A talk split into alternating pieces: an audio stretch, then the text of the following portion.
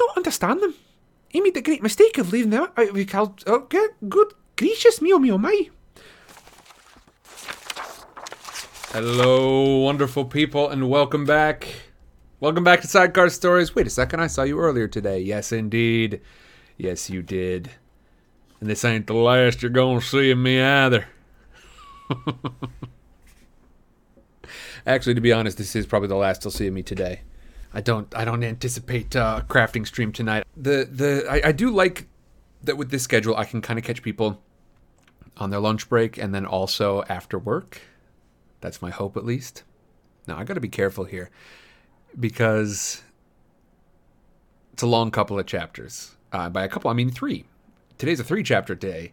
Um, there was just no better way to divide it up, and it's uh, almost 20,000 words, but I'm, I'm going to roll on through. Uh, let me see. Total comes out to 19,549 words. So, again, not quite twice uh, what I typically do in a chapter, but like two and two and two thirds. I'm sure I could do the math more precisely than that if I give it a shot, but I'm not going to give it a shot.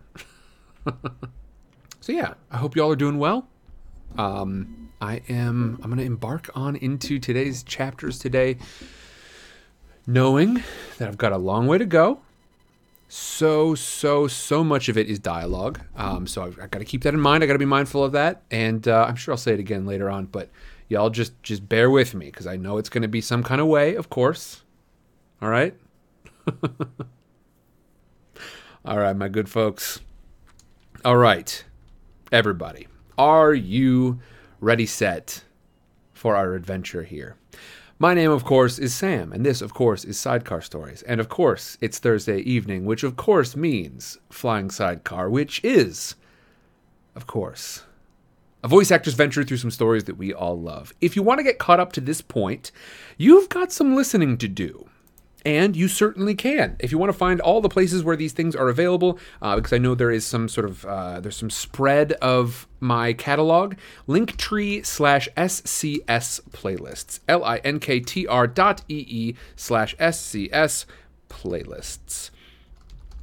Don't forget the S on the end there. Uh, but that is the spot to go to. That's the spot to be. Um, and then you will, of course, from that link be able to find the other link, which is simply linktree slash sidecar stories, L I N K T R dot EE slash sidecar stories. Um, and that one is, uh, that's where you can find the hub, the Discord, etc., etc., uh, over to YouTube, all that. And uh, both of those links have among them the other link. So you can get to any which of those from the other one of them. Everybody Thank you so much for hanging in there tight with my new schedule. Of course, we have got Wednesdays and Thursdays now, uh, with some other ones sort of thrown in for some diversity. Uh, Wednesdays, 1 p.m. Pacific time, we have got Side Cannons, which is the tabletop RPG wing of Sidecar Stories. Um, right now, we're doing A weeks and B weeks. A for adventure, B for spout lore sessions. Uh, we sort of alternate back and forth between doing live adventures run by me over in Discord uh, in the the Realms of Residus uh, uh, RP Discord specifically, uh, and then B. We've got the Spout Lore sessions where we go through and talk about lore questions and develop the lore of the world. The Realms of Residus are a very special place to me, and we're just making it more special every time. Um, and then, of course, on Thursdays, we've got a 1 p.m. stream Pacific time, and then a 4 p.m. stream. And the 4 p.m. stream is where you're at now. The 1 p.m. stream, if y'all can get here a little earlier and you're interested, we of course have Sherlock Holmes. That's what we're reading for Vintage Sidecar right now. Um, but you are here for some fantasy adventure, and I understand. We're about to embark into it, but I say again, have you noticed a bit of a pattern in our uh, in our perspective here? We have been following since the sort of breaking of the fellowship at the very end uh, of, uh, of uh, book one slash beginning of book two. Have you noticed we've split into these groups, right? There were kind of three groups Sam and Frodo, Merry and Pippin, carried off by orcs, Aragorn, Legolas, Gimli. Well, over the course of this part one of the Two Towers, we've been following Aragorn, Legolas, and Gimli and then Merry and Pippin, and then back to the three, and then back to the two, and now we're all back in the same place. We'll get to that in just a second, but uh, um, this much of the party is united once again. Uh, as a matter of fact, we've picked up Gandalf the White on the way. Uh, after his his fall in the mines of Moria, he has returned as not Gandalf the Grey, but Gandalf the White. It seems that he did indeed pass out of understanding and time and story and what have you, but he has been sent back to finish his business here in Middle Earth. Notice who we haven't caught back up with. What are Sam and Frodo up to? Well, unfortunately, today we are not going to find out. But as we approach these last three chapters of this part one of Book Two, The Two Towers, um, we're going to see the culmination of the sort of Book Two side of the tale of Aragorn, Legolas, Gimli, Merry, Pippin, and even Gandalf. Uh, and we're followed now, of course, by Theoden, Eomer, um, members of the Kingdom of Rohan, the horse lords of the plains, and their battles, their their conflicts against Saruman. Saruman, this traitor to the causes of good, um, this now sort of uh, lieutenant of Sauron. Saruman, once a wise wizard, now fallen in promises of power, stands in his tower and uh, sends out orcs every which way. He is communicating somehow with Sauron in order to do Sauron's bidding and tries to draw others to his side. But in spite of sending out Grima Wormtongue as an advisor to King Theoden of Rohan, uh, to just sort of keep King Theoden weak and powerless and depressed, essentially, in spite of that, Gandalf has shown up and blasted Grima's influence right out of Theoden, and Theoden is back on his feet with sword in hand, um, uh, doing the things that a good leader must. Ex Nihilo says, Man, JRR is waiting good and long for us to hear from the Golden Duo. Proteus Bates says, Yep, the tension is quite prolonged in order to do Sauron's bidding. Um, uh, and uh, that's that's a, that's an excellent point, as we discover later on here. Proteus Spade says, um, not quite exactly to do Sauron's bidding. It's more like he's playing the long game. Yes, indeed. And uh, I think the, the initial understanding was a little bit like that. But um, yeah, I do think Gandalf uh, has a bit more insight than that, as does Proteus Spade.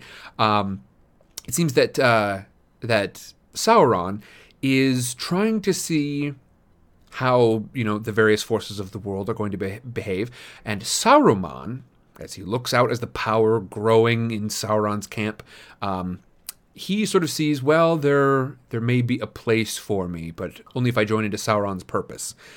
I think he has he has fallen to the temptation of thinking that the forces of evil are too great and therefore I should join them.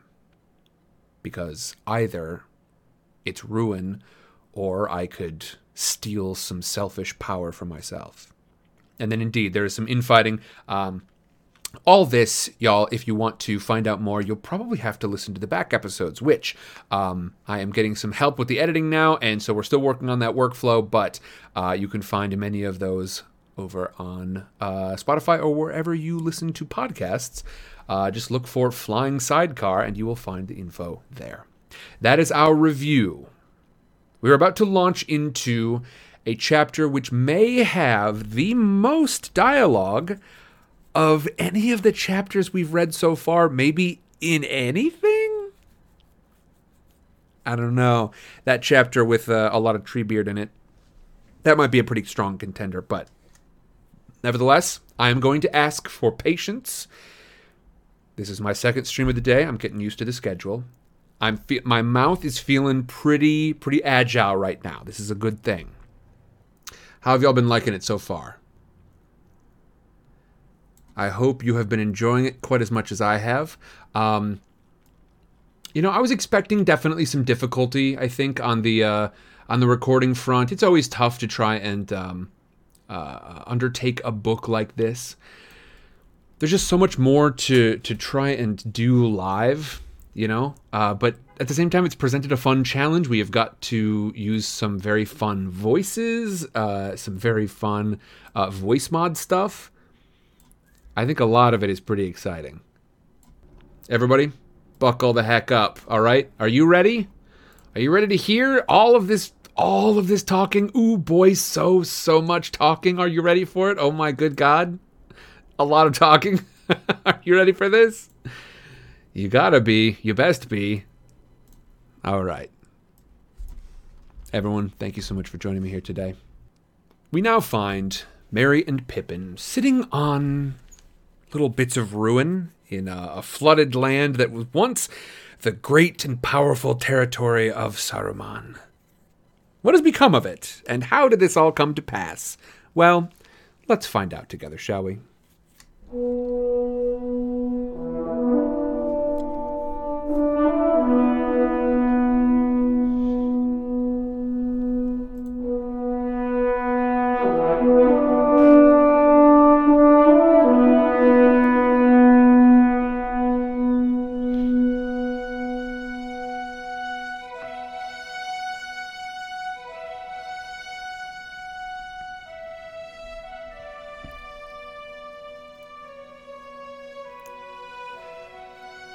Chapter 9 Flotsam and Jetsam.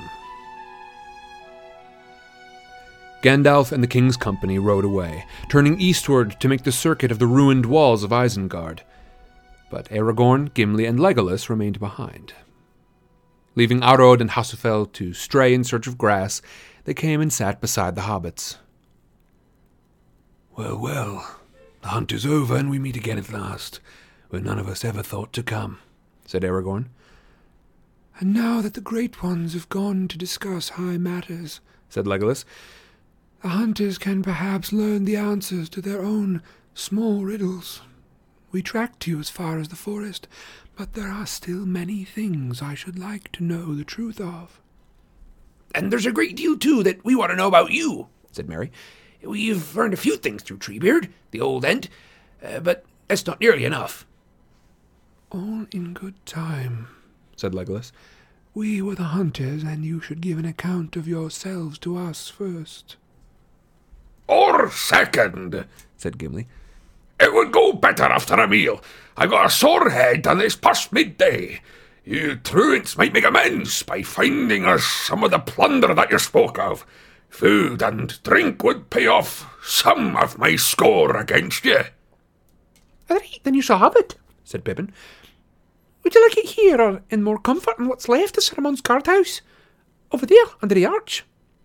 You had a picnic out here, so as to keep an eye on the road. Less than an eye, said Gimli.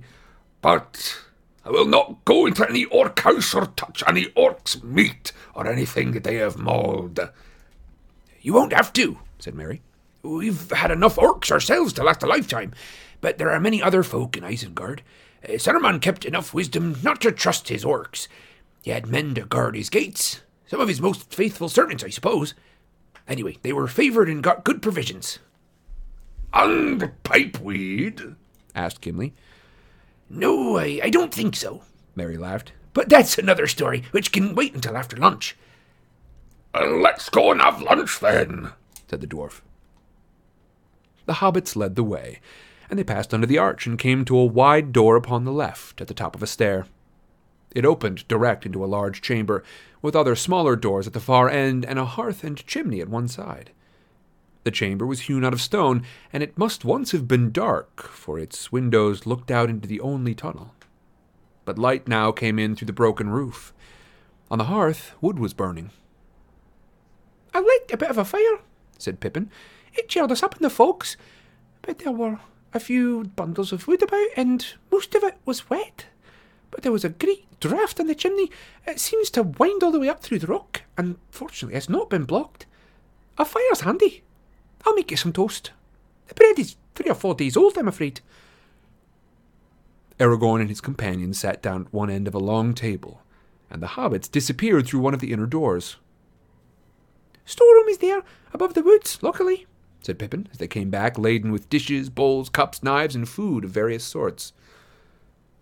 And you need not turn up your nose at the provender, Master Gimli, said Merry.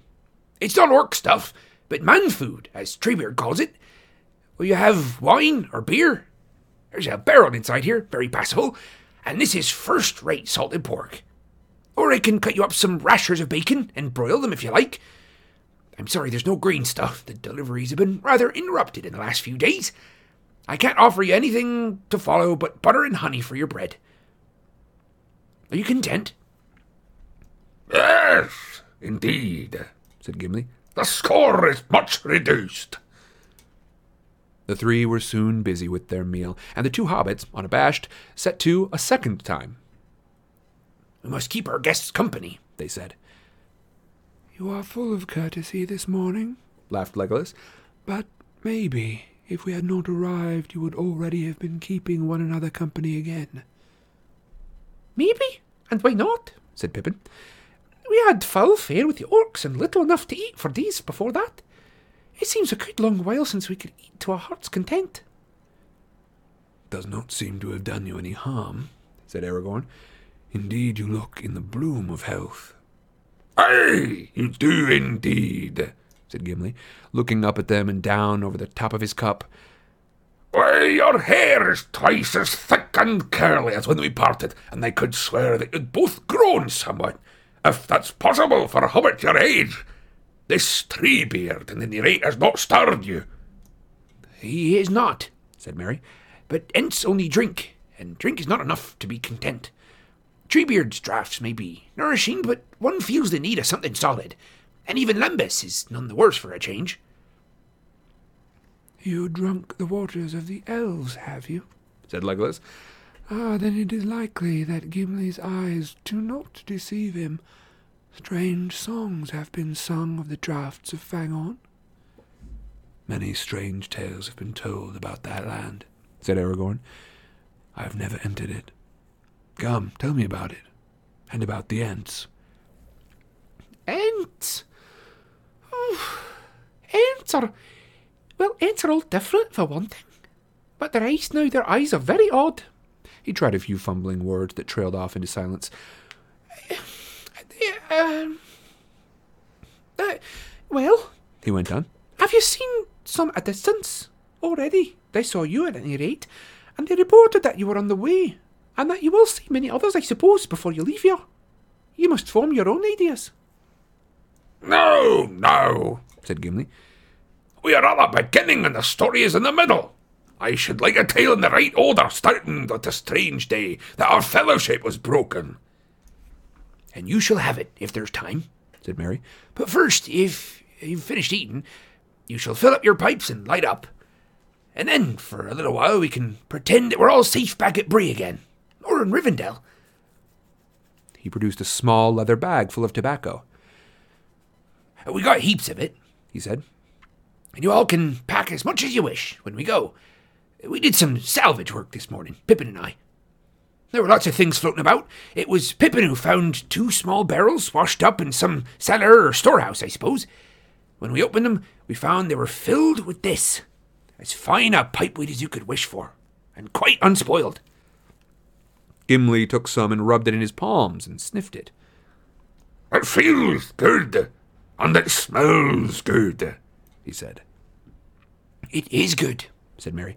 My dear Gimli, this is Longbottom Leaf. There were the hornblower's brand marks on the barrels, plain as plain. How it came here, I can't imagine. For Saruman's private use, I fancy. I never knew it went so far abroad. But it comes in handy now. It would, said Gimli. If I had a pipe to go with it. Alas, I lost mine in Moria, or before. Is there no pipe in all of your plunder? No, I'm afraid not, said Merry. We've not found any, not even here in the guard rooms. Saruman kept this dainty to himself, it seems. And I don't think it would be of any use knocking on the doors of Orthanc to beg a pipe out of him. We shall have to share pipes, as good friends must at a pinch. Oh, oh, half a moment, said Pippin, putting his hand inside his breast pocket of his jacket and pulling out a soft wallet on a string. I keep a treasure or two near my skin, as precious as rings to me. Here's one, my old wooden pipe. And here's another, an unused one. I've carried it a long way, though I don't know why. I never really expected to find any pipeweed on the journey when my own ran out. But now it comes in useful after all. He held up a small pipe with a wide, flattened bowl and handed it to Gimli. Does that settle the score between us? Settle it! cried Gimli. Most noble hobbit, it leaves me deep in your debt. Well, I am going back into the open air to see what the wind and sky are doing. said Legolas. We will come with you, said Aragorn. They went out and seated themselves upon the piled stones before the gateway. They could see far down into the valley now. The mists were lifting and floating away upon the breeze. Let us take our ease here for a little while, said Aragorn. We will sit on the edge of ruin and talk, as Gandalf says, while he's busy elsewhere. I feel a weariness such as I have seldom felt before. He wrapped his gray cloak about him, hiding his mail shirt, and stretched out his long legs. Then he lay back and sent from his lips a thin stream of smoke. Look, said Pippin. Strider the Ranger has come back. He's never been away, said Aragorn. I am Strider, and Dunadan too, and I belong both to Gondor and to the north. They smoked in silence for a while, and the sun shone on them, slanting into the valley from among high white clouds in the west. Legolas lay still, looking up at the sun and sky with steady eyes, and singing softly to himself. At last he sat up. Come now, he said. Time wears on, and the mists are blowing away. Or would, if you strange folk do not wreath yourselves in smoke. What of the tale? Well, my tale begins with the waking up in the dark and finding myself all strung up in an orc camp, said Pippin. Let me see, what is it today? The fifth of March, in Shire reckoning, said Aragorn. Pippin made some calculations on his fingers. Only nine days ago, he said. It seems a year since we were caught. Well, though half of it was like a bad dream, I reckon that three very horrible days followed. Merry will correct me if I forget anything important. I'm not going into details. The whips and filth and stench and all that. It doesn't bear remembering. With that, he plunged into an account of Boromir's last fight, and the orc march from Emyn Muil to the forest. The others nodded as the various points were fitted in with their guesses. Here are some treasures you let fall, said Aragorn. You'll be glad to have them back. He loosened his belt from under his cloak and took from it the two sheathed knives. Well, said Merry, I never expected to see those again. I marked a few orcs with mine, but Ugluk took 'em from us. How he glared. At first I thought he was going to stab me, but he threw the things away like they burned him. And here also is your brooch, Pippin, said Aragorn. I've kept it safe, for it is a very precious thing. I know, said Pippin. It was arranged to let it go. But what else could I do? Nothing else, answered Aragorn. One who cannot cast away treasure at need is in fetters. You did rightly. The cutting of the bands at your wrists, that was smart work, said Gimli. Luck served you there, but you seized your chance with both hands, one might say. And set us with a pretty riddle, said Legolas. I wondered if you had grown wings. No, unfortunately not, said Pippin. You did not know about Grishnákh. He shuddered and said no more, leaving Merry to tell of those last horrible moments the pawing hands, the hot breath, the dreadful strength of Grishnákh's hairy arms. All this about the orcs of Barad-dûr, Lugbúrz, as they call it, it makes me uneasy, said Aragorn. The Dark Lord already knows too much, and his servants also. And Grishnákh evidently sent some message across the river after the quarrel. The Red Eye will be looking toward Isengard. But Saruman, at any rate, is in a cleft stick of his own cutting. Yes, whichever side wins, his outlook is poor, said Merry. Things began to go all wrong from the moment that his orcs set foot in Rohan. We got a glimpse of the old villain, or so Gandalf hints, said Gimli. On the edge of the forest. When was that? asked Pippin. Five nights ago, said Aragorn. Let me see, said Merry. Five nights ago now, we came to a part of the story that you know nothing about. We met Treebeard that morning, after the battle. And that night we were at Wellinghall, one of his Ent houses. The next morning, we went to Entmoot, a gathering of the Ents, that is, and the queerest thing I've ever seen in my life. It lasted all that day and the next, and we spent the nights with an Ent called Quickbeam. And then late in the afternoon, on the third day of their moot, the Ents suddenly blew up. It was amazing. The forest had felt as tense as if a thunderstorm were brewing inside it, and then all at once it exploded. I wish you could have heard their songs as we marched. If Saruman had heard it, he would be a hundred miles away by now. If he had run on his own two legs, said Pippin. Though Isengard be strong and hard, as cold as stone and bare as bone, we go, we go, we go to war, to hew the stone and break the door. There was very much more. A great deal of the song had no words, and was like music of horn and drums. It was very exciting, but I thought it was only marching music and no more, just a song. Till we got here. Now I know better. We'd come down over the last ridge into Nan Curunír after the night had fallen, Merry continued. It was then that I first had the feeling that the forest itself was moving behind us. I thought I was dreaming an entish dream, but Pippin had noticed it too. We were both frightened, but we didn't find out more about it until later. It was the Huorns, or so the Ents called them in short language. Uh, Treebeard won't say much about them, but I think that they're Ents that have become almost like trees, at least to look at.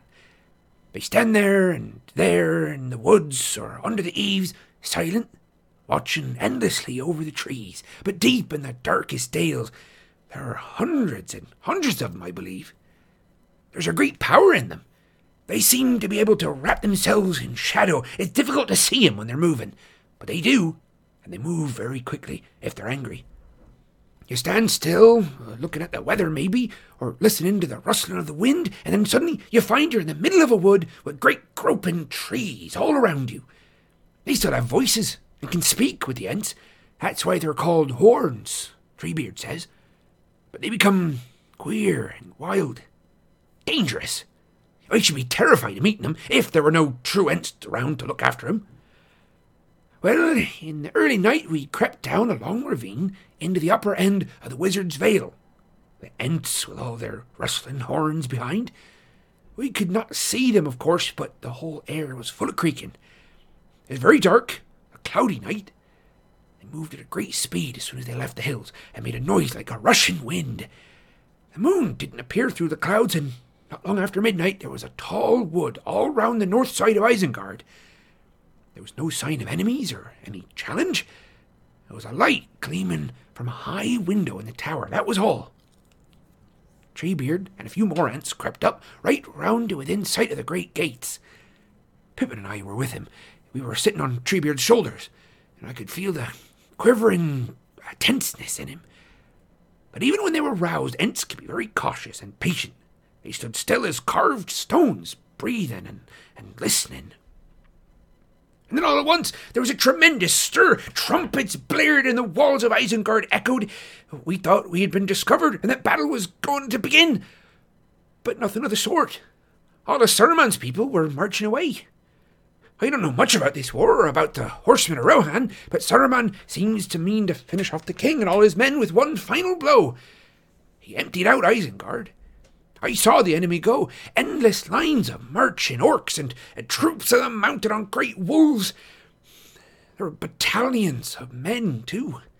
Many of them carried torches in the, in the flare. I could see their faces. Most of them were ordinary men, rather tall and dark haired and grim, but not particularly evil looking. But some of the ones there were horrible. They were man high, but with goblin faces, leering, sallow. Do you know, they reminded me at once of that southerner at Bree, only he was not so obviously orc like as most of these were. I thought of him too, said Aragorn.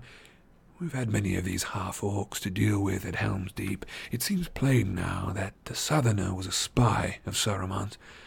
But whether he was working with the Black Riders or for Saruman alone, I do not know. It is difficult with these evil folk to know when they are in league and when they are cheating one another.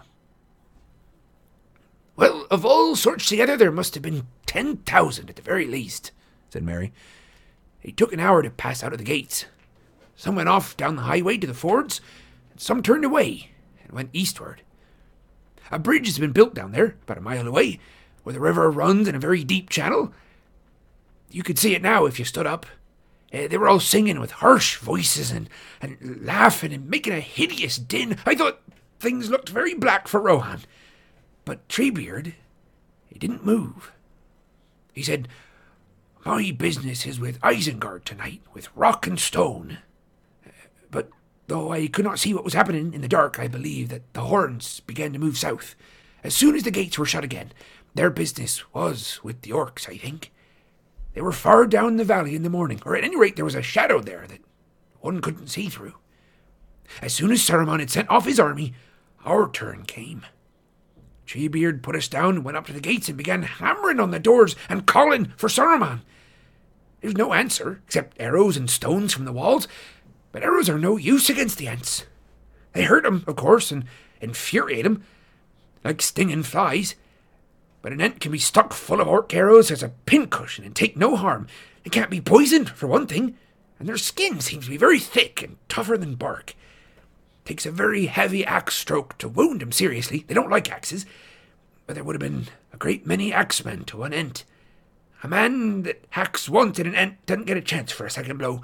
A punch from an Ent fist crumples up iron like thin tin.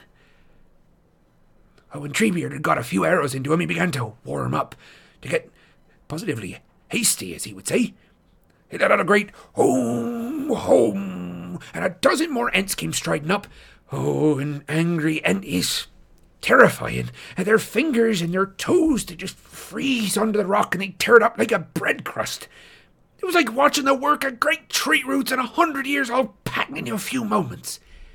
They pushed and pulled and tore and shook and hammered and clang bang and crash crack. In five minutes they had these huge gates just lying in ruin, and some were already beginning to eat into the walls like, rabbits in a sandpit. I don't know what Saruman thought was happening, but anyway, he didn't know how to deal with it. His wizardry may have been falling off lately, of course, but anyway, I think he's not got much grit, not much plain courage alone in a tight place without a lot of slaves and machines and things, if you know what I mean. Very different from old Gandalf. I wonder if his fame was not, all along, mainly due to his cleverness at Sillin and Isengard. No, said Aragorn. No. Once he was as great as his fame made him. His knowledge was deep, his thought was subtle, and his hands marvellously skilled, and he had the power over the minds of others. The wise he could persuade, and the smaller folk he could daunt. That power he certainly still keeps. There are not many in Middle Earth that I should say were safe if they were left alone to talk to him, even now when he has suffered defeat. Gandalf, Elrond, uh, Galadriel, perhaps, now that his wickedness has been laid bare, but very few others. The Ents are safe, said Pippin. He seems at one time to have got round them, but never again. And anyway, he did not understand them, and he made the great mistake of leaving them out of his calculations. He got no plan for them, and there was no time to make any once they had set to work. As soon as our attack began, the few remaining rats in Isengard started bolting every hole that an Ent had made. The Ents let the men go after they had questioned them. Two or three dozen only down at this end. I don't think many orc folk of any size escaped. Not from the Huorns. There was a wood full of them all round Isengard at the time, as well as those that had gone down to the valley. Well, when the Ents had reduced a large part of the southern walls to rubbish, and what was left of his people had bolted and deserted him, Saruman fled in panic. He seems to have been at the gates when we arrived. I expect that he came to watch his splendid army march out. When the Ents broke their way in, he left in a hurry. They did not spot him at first, but the night had opened out and there was a great light of stars, quite enough for Ents to see by, and suddenly Quickbeam gave a cry. The tree killer! The tree killer! Quickbeam is a gentle creature, but he hates Saruman all the more fiercely for that. His people suffered cruelly from orc axes. He leapt down from the path to the inner gate, and he can move like the wind when he's roused. There was a pale figure hurrying away out of the shadows of the pillars, and it had nearly reached the stairs to the tower door. But it was a near thing. Quickbeam was so hot after him, he was within a step or two of being caught and strangled when he slipped through the door. When Saruman was safe back in Orthanc, it was not long before he set some of his precious machinery to work. By that time, there were many Ents inside Isengard. Some had followed Quickbeam, and others had burst in from the north and the east. They were roaming around, doing a great deal of damage. Suddenly, up came fires and foul fumes. The vents and the shafts all over the plain began to spout and belch. Several of the Ents got scorched and blistered. One of them, uh, Beechbone, I think it was called, a very tall, handsome ent, got caught in a spray of some liquid fire and burned like a torch. A horrible sight. That sent them mad. I thought that they really had been roused before, but I was wrong. I saw what it was like at last. It was staggering. They roared and boomed and trumpeted until stones began to crack and fall at the mere noise of them. Merry and I lay on the ground and stuffed our cloaks in our ears. Round and round the rock of Orthanc the Ents went striding and storming like a howling gale, breaking pillars, hurling avalanches of boulders down the shafts, tossing up huge slabs of stone into the air like leaves. The tower was in the middle of a spinning whirlwind.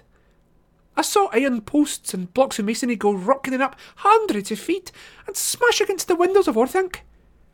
But Treebeard, Treebeard kept his head. He'd not had any burns, luckily.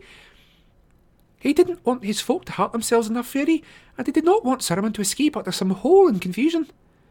Many of the Ents were hurling themselves against Orthanc rock, but that defeated them. It's very smooth and hard, some wizardly in it, perhaps older and stronger than Saruman's. Anyway, they could not get a grip on it, or make a crack in it, and they were bruised and wounding themselves against it. So Treebeard went out into the ring and shouted. His enormous voice rose up above all the din, and there was a dead silence suddenly. In it we heard a shrill laugh from a high window in the tower. That had a queer effect on the Ents. They were all boiling over, and now they became cold grim as ice and, and, and quiet. They left the plane and gathered round Treebeard, standing quite still. He spoke to them a little in their own language. I think he was telling them of a plan that he had made a long time ago in his old head. And then they just faded silently away in the grey night. Day was starting to dawn at that time. They set a watch in the towers, I believe, but the watchers were so well hidden in the shadows and kept so still I could not see them. The others went away north. All that day they were busy, out of sight. Most of the time we were left alone. It was a dreary day, and we wandered about a bit, though we kept out of the view of the windows of Orthanc as much as we could. They stared at us so threateningly. A good deal of time we spent looking for something to eat, and also we sat and talked, wondering what was happening away south in Rohan and what had become of all the rest of our company. Every now and then we could hear in the distance the rattle and fall of stone, and thudding noises echoed in the hills. In the afternoon we walked round the circle and went to have a look at what was going on. There was a great shadowy wood of Huorns at the head of the valley, and another round the northern wall. We did not dare go in, but there was a rending, tearing noise of work going on inside, Ents and Huorns were digging great pits and trenches and making great pools and dams, gathering all the waters of the Isen and every other spring and stream they could find. Well, we left him to it. At dusk, Treebeard came back to the gate. He was humming and booming and seemed pleased with himself. He stood and stretched his great arms and legs and breathed deep. I asked him if he was tired. Tired, he said. Tired? No, not tired, but stiff. I need a good draught of Entwash. We've worked hard, we've done more stone cracking and earth gnawing today than we've done in many a long year before, but he's nearly finished. When night falls, do not linger near this gate or in the old tunnel. Water may come through it, and it will be foul water for a while until all the filth of Saruman is washed away. Then Isen can run clean again. He began to pull down a bit more of the walls in a leisurely sort of way, almost just to amuse himself. And uh, we were just wondering where it would be safe to lie down and get some sleep when the most amazing thing of all happened. There was a sound of a rider coming swiftly down the road. Merry and I lay quiet, and Treebeard hid himself in the shadows under the arch. Suddenly, a great horse came striding up like a flash of silver it was already dark, but I could see the rider's face clearly. It seemed to shine, and his clothes were all white. I just sat up, staring, with my mouth open, and I tried to call out, but I couldn't. But there was no need. He halted just by us and looked down at us.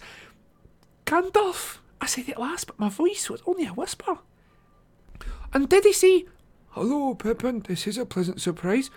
No, indeed, he said, Get up, you tomfool of a Took. Where, in the name of wonder, in all this rain, is Treebeard? I want him, quick. A Treebeard had his voice coming out of the shadows at once, and there was a strange meeting. I was surprised because neither of them seemed surprised at all.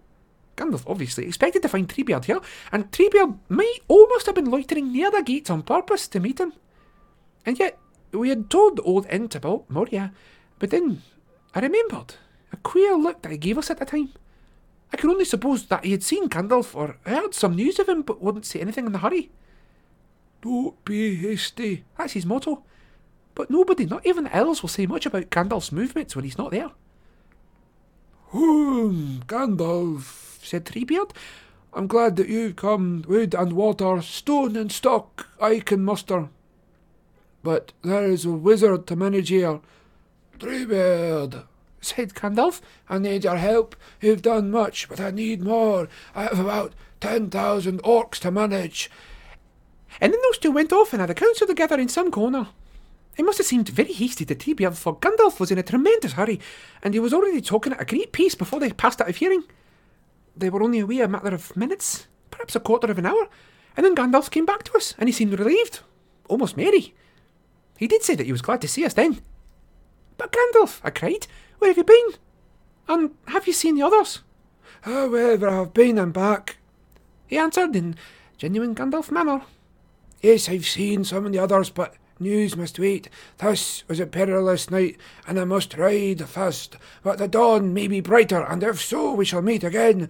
Take care of yourselves and keep away from Orthanc. Goodbye. Treebeard was very thoughtful after Gandalf had gone. He had evidently learned a lot in a short time, and was digesting it. He looked at us and said, Hmm, well, I find that you are not such hasty folk as I thought. Hum, hum. You said much less than you might, and not more than you should. Hmm, this is a bundle of news, and no mistake. Brum. Well, now Treebeard must get busy again. Before he went, we got a little news out of him, and it did not cheer us up at all. But for the moment, we thought more about you three than about Frodo and Sam, or poor old Boromir. For we gathered that there was a great battle going on, or that there soon would be, and that you were in it, and might never come out of it. Huorns will help, said Treebeard, and then he went away, and we didn't see him again till this morning. It was deep night. We lay on top of a pile of stone and could see nothing beyond it. Mist and shadows or something blocked out everything like a great blanket all around us. The air seemed hot and heavy. It's full of rustlings and creakings and a murmur like voices passing. I think that hundreds more of the Huorns must be passing by us to help in the battle. Later, there was a great rumble of thunder away in the south, and flashes of lightning far away across Rohan. Every now and then we could see the mountain peaks, miles and miles away, stab out suddenly, black and white, and then vanish. And behind us, there were noises like thunder in the hills, but different. At times, the whole valley echoed. It must have been about midnight when the Ents broke the dams and poured all the gathered waters through a gap in the northern wall, down into Isengard. The Huorn dark had passed and the thunder rolled away. The moon was sinking behind the western mountains. Isengard began to fill up with black, creeping streams and pools.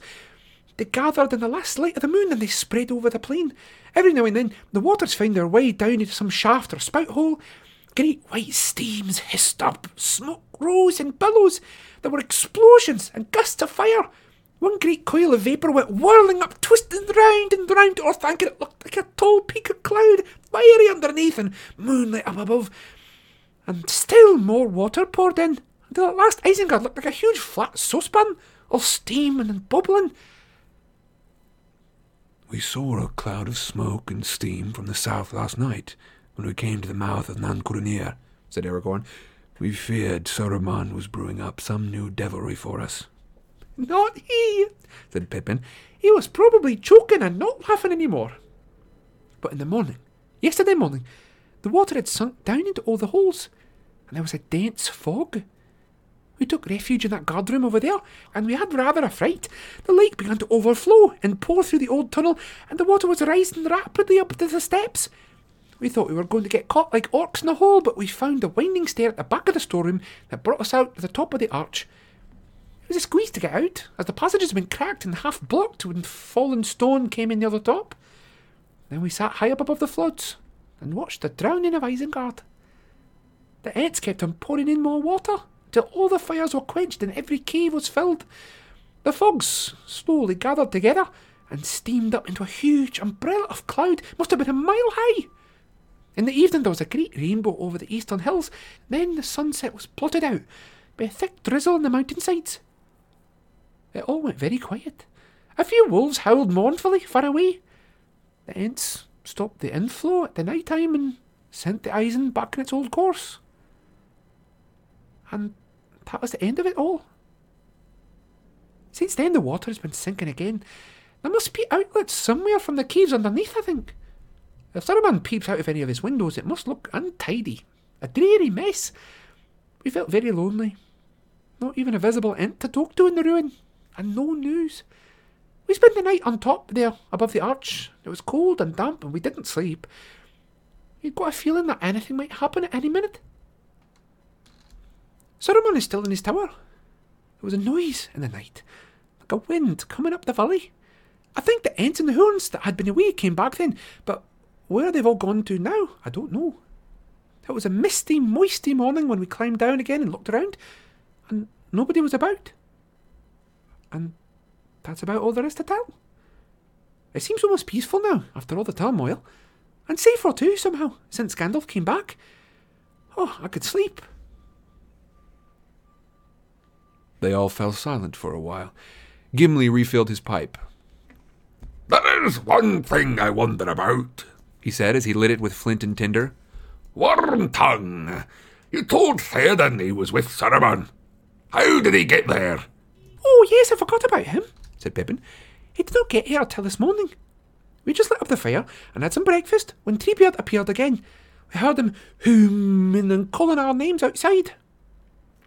Him, I'll just come round to see how you're faring, my lads, He said, and to give you some news. Huorns have come back. All is well. Aye, very well indeed, Barum. and he laughed and he slapped his thighs. No more orcs in Isengard, no more axes, and there will be folk coming up from the south before the day is old. Some that you may be glad to see. He had hardly said it, and then we heard the sound of hoofs on the road. We rushed out before the gates, and I stood and I stared, half expecting to see Strider and Gandalf come riding out at the head of an army.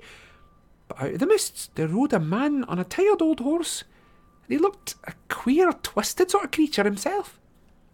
There was no one else. When he came out of the mist and suddenly saw all the ruin and wreckage in front of him, he gasped and sat, and his face went almost green. He was so bewildered he didn't seem to notice us at first. And then he did, and gave a cry and tried to turn his horse around and run off. But Treebeard took three strides, put out a long arm, and lifted him out of the saddle. His horse bolted in terror, and he grovelled on the ground, and he said that he was Grima, friend and counsellor of the king, and been sent with important messages from Theoden to Saruman. No one else would dare to ride through the open land so full of foul orcs, He said, So I was sent, and I have a perilous journey, and I am hungry and weary. I fled far north out of my way, pursued by wolves. I caught the sidelong looks that I gave to Treebeard, and I said to myself, Liar. Treebeard looked at him with his long, slow way for several minutes, till the wretched man was squirming on the floor. And then at last he said, Hmm, hmm, I was expecting you, Master Wormtongue. The man started at that name. Gandalf got here first, so I know as much about you as I need, and I know what to do with you. Put all the raps in one trap, said Gandalf, and I will. I'm the master of Isengard, Barum. But Saruman is locked in his tower, and you can go there and give him all the messages you can think of. Uh, let me go, let me go, Said Wormtongue. I know the way. You knew the way, I don't doubt. Said Treebeard. But things have changed here a little. Go and see. He let Wormtongue go, and he limped off through the arch with us close behind until he came inside the ring and could see all the floods that lay between him and Orthanc. And then he turned to us. Let me go away, He whined. Let me go away. My messages are useless now. They are indeed, said Treebeard, but you've got only two choices to stay with me until Gandalf and your master arrive, or to cross the river. Which will you have? The man shivered at the mention of his master and put his foot into the water, but he drew it back. I cannot swim, he said. The water is not deep, said Treebeard. It's dirty, but that will not harm you, Master Wormtongue. In you go now. And with that, the wretch floundered off into the flood. He rose up nearly to his neck before he got too far away from me to see him. the last I saw of him, he was clinging to some sort of old barrel or piece of wood. But Treebeard waded after him and watched his progress. Well, he's gone in, he said when he returned. Brum, I saw him crawling up the steps like a draggled rat. There is someone in the tower still. A hand came out and pulled him in, so there he is, and I hope that the welcome is to his liking. Now I must go and wash myself clean of the slime. Baroom, I'll be up away on the north side. Hum hum, if anyone wants to see me. There is no clean water down here fit for an Ent to drink or to bathe in, so I will ask you two lads to keep a watch at the gate for the folk that are coming. There'll be the Lord of the Fields of Rohan, mark you. Brum. You must welcome him as well as you know how. His men have fought a great fight with the orcs. Maybe you know the right fashion of men's words for such a lord better than ents. There have been so many lords in the green fields in my time, and I've never learned their speech or their names. Barum, hum, hum. They will be wanting man food, and you know all about that, I guess. So find out what you think is fit for a king to eat if you can. And that's the end of the story. Although I should like to know who this Wormtongue is. Was he really a king's counsellor? He was, said Aragorn and also Saruman's spy and servant in Rohan. Fate has not been kinder to him than he deserves. The sight of the ruin of all that he thought so strong and magnificent must have almost been punishment enough. But I fear that worse awaits him. Yes, I don't suppose Treebeard sent him to Orthanc out of kindness, said Merry. He seemed rather grimly delighted with the business and was laughing to himself when he went to get his bath and his drink. We spent a busy time after that, searching the flotsam and rummaging about. We found two or three storerooms in different places nearby, above the flood level, but Treebeard sent some ents down, and they carried off a great deal of the stuff. We want man food for twenty-five, ent said, so you can see that somebody had counted your company carefully before you arrived. You three were evidently meant to go on with the great people, but you wouldn't have fared any better. We kept as good as we sent, I promise you, because we sent no drink. What about drink? I said to the Ents. There is water of Isen, they said, and that is good enough for Ents and for men. But I hope that the Ents have found time to brew up some of their own drafts from the mountain springs, and we'll see Gandalf's beard curling when he returns. After the Ents had gone, we felt tired and hungry, but we didn't grumble. Our labours had been well rewarded. It was through our search for man food that Pippin discovered the prize of all the flotsam, those Hornblower barrels. Pipeweed is better after food, said Pippin, and that is how the situation arose. We understand it all perfectly now, said Gimli. All except for one thing, said Aragorn.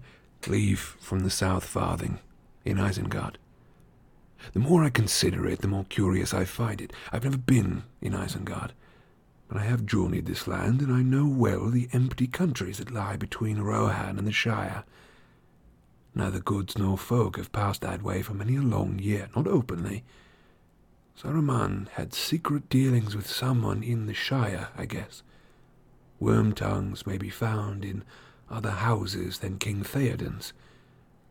Was there a date on the barrels? Yes, said Pippin. That was the 1417 crop. That's last year's. No, the year before, of course. A very good year. Ah, well, whatever evil was afoot is over now, I hope, or else it is beyond our reach at present, said Aragorn. Yet I think I shall mention it to Gandalf. Small matter though it may seem among his great affairs. I wonder what he's doing, said Merry. The afternoon's getting on. Let us go and look around. You can enter Isengard at any rate now, Strider, if you want to. But, uh, it's not a very cheerful sight.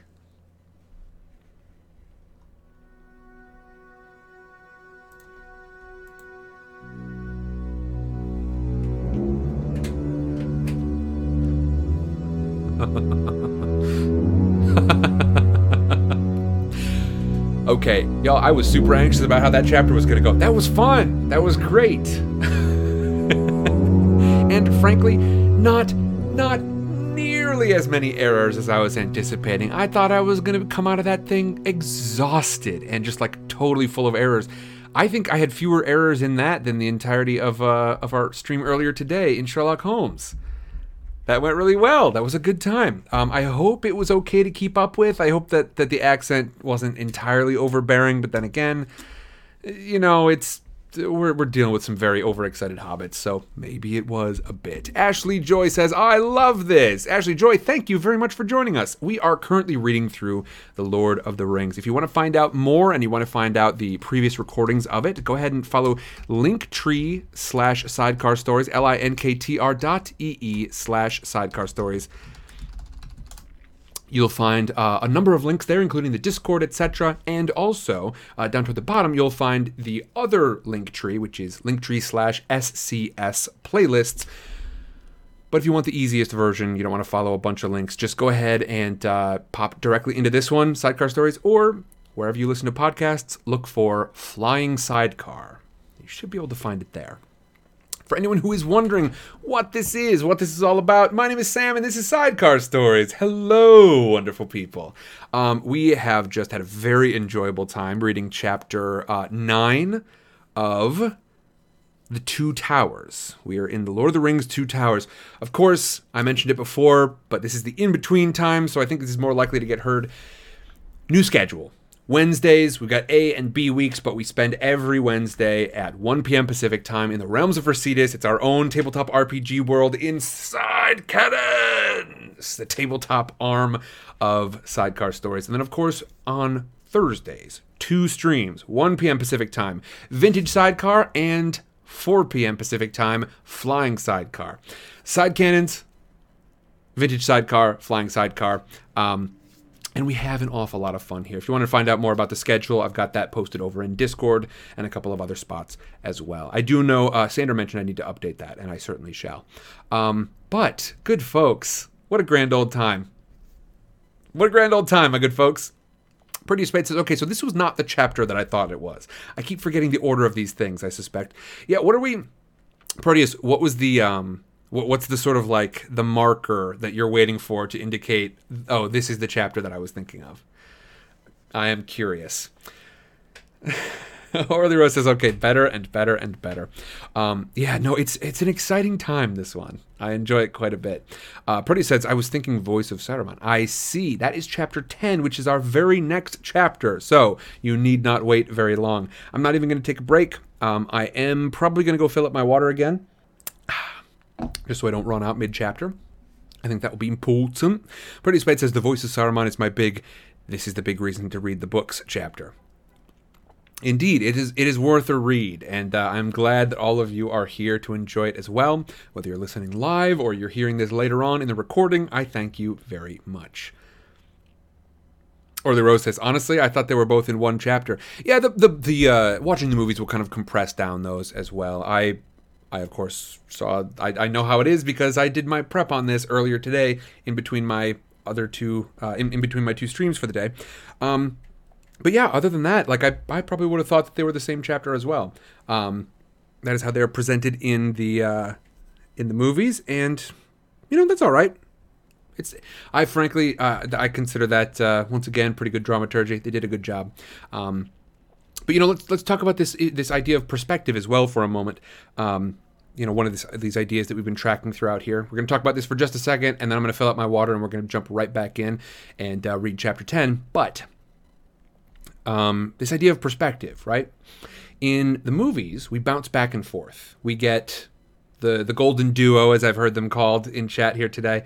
Um, but uh, Frodo and Sam, we, we we hang out with the two of them, and we bounce back and forth between those two, and then the things going on with Merry, Pippin, Legolas, Aragorn, Gimli, uh, Gandalf, Eomer, Theoden, etc. Um, I got the whole list without stumbling once. I only did it in, in a suboptimal order. It's fine. Um, but all of this, uh, we bounce back and forth between the two. Whereas here in the books, we find that we spend basically the entire part one of the Two Towers away from Sam and Frodo. And so we can guess what's going to be coming in part two of the Two Towers. Um,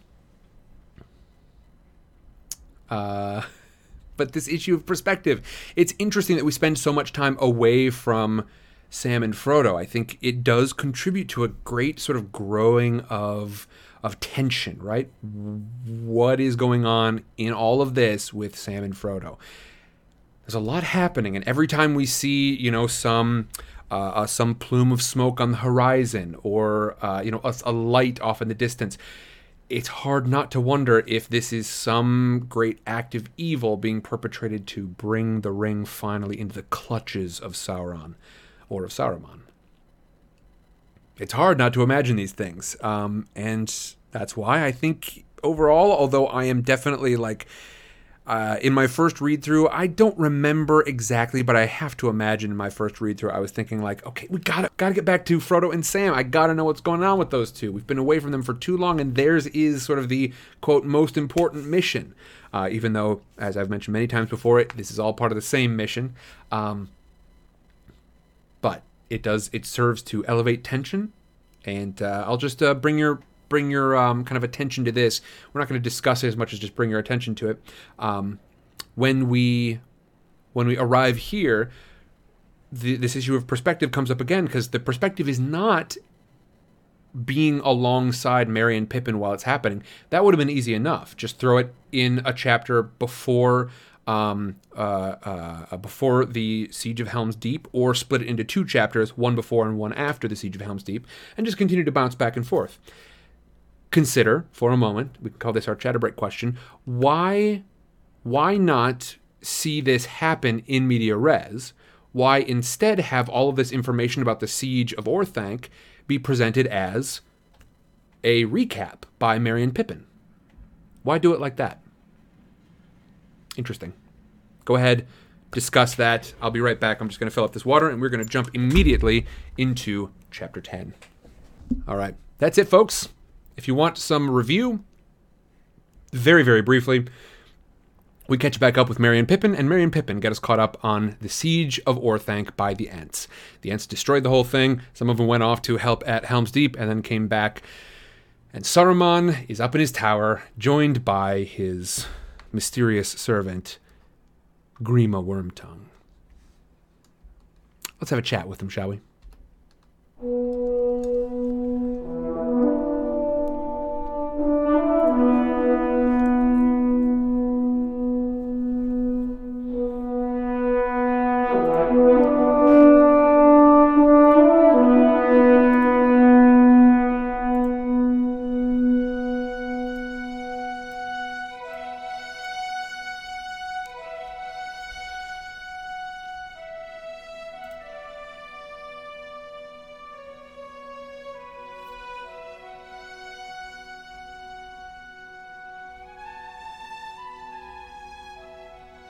Chapter 10 The Voice of Saruman. They passed through the ruined tunnel and stood upon a heap of stones, gazing at the dark rock of Orthanc and its many windows, a menace still in the desolation that lay all about it. The waters here had nearly all subsided. Here and there, gloomy pools remained covered with scum and wreckage, but most of the wide circle was bare again a wilderness of slime and tumbled rock, pitted with blackened holes and dotted with posts and pillars leaning drunkenly this way and that.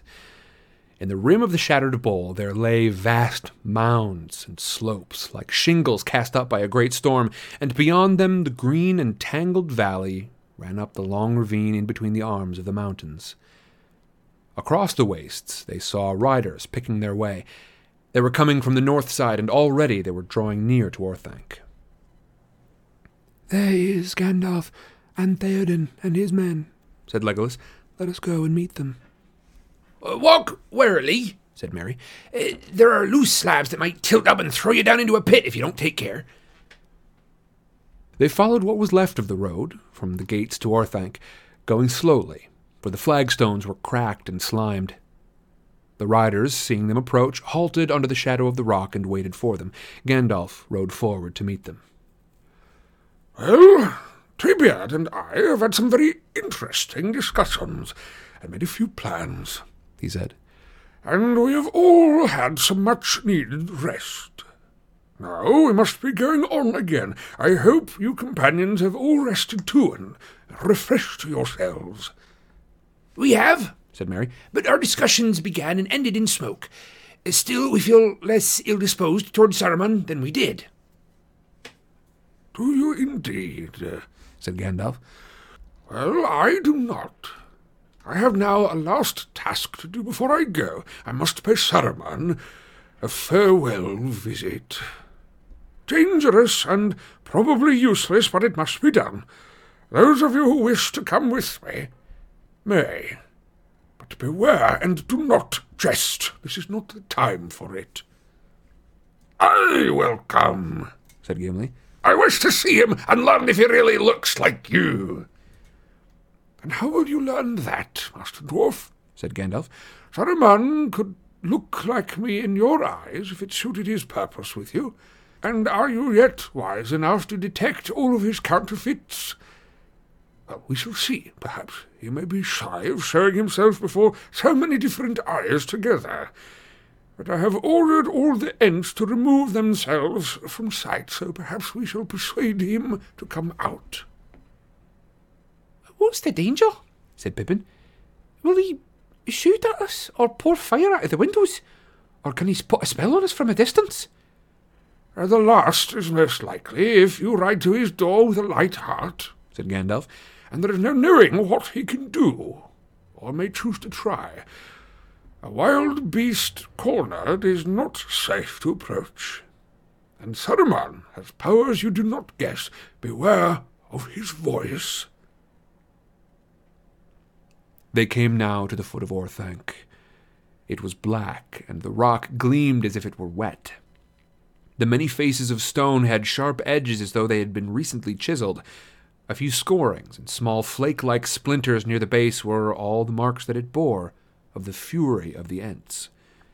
On the eastern side, in the angle of two piers, there was a great door, high above the ground, and over it was a shuttered window, opening up upon a balcony hedged with iron bars.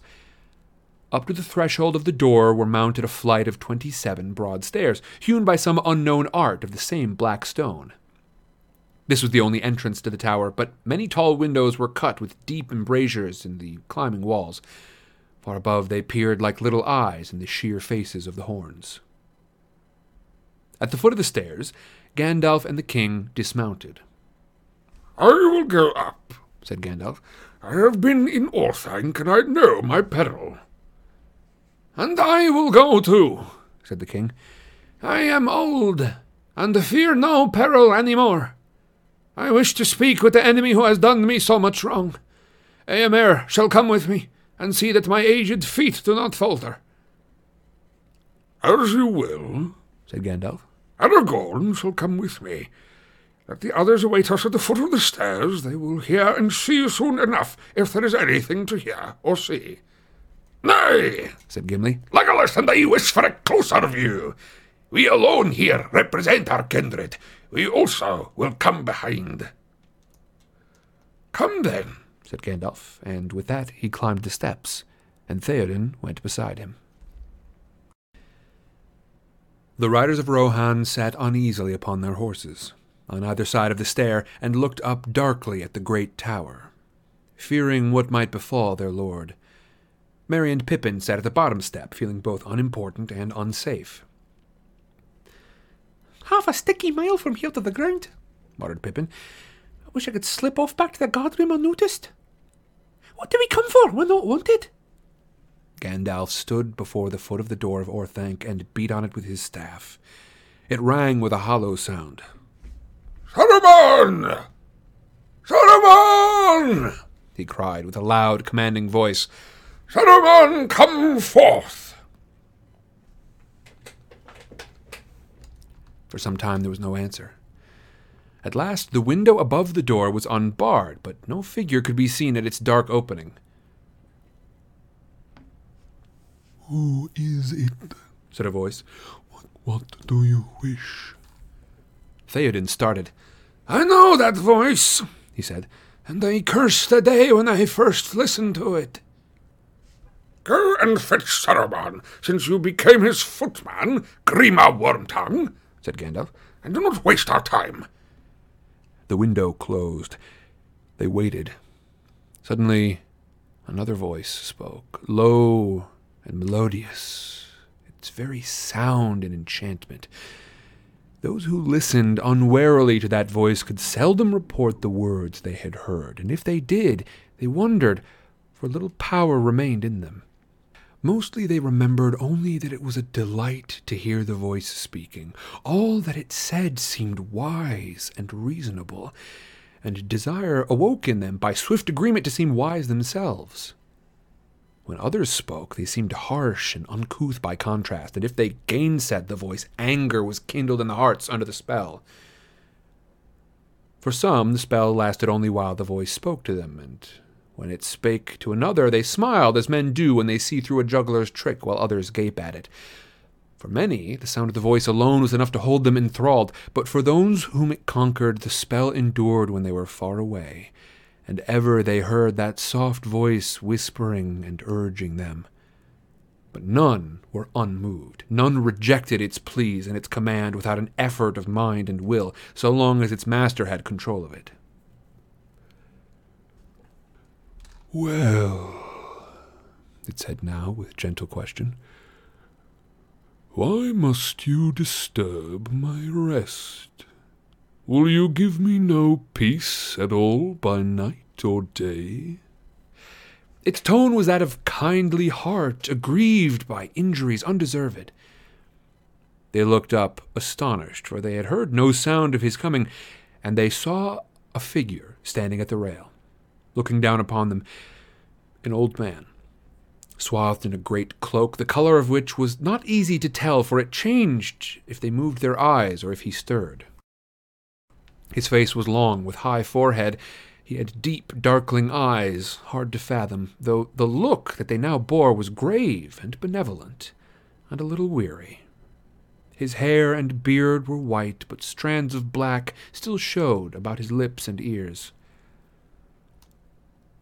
Like, and yet unlike, muttered Gimli. But come now, said the soft voice. Two at least of you I know by name. Gandalf I know too well to have much hope that he seeks help or counsel here.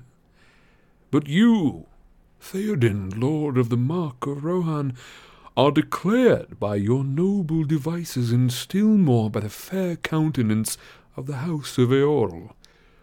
O worthy son of Thengel, the thrice renowned, why have you not come before? And as a friend, much have I desired to see you, mightiest king of western lands, and especially in these latter years to save you from the unwise and evil counsels that beset you. Is it yet too late?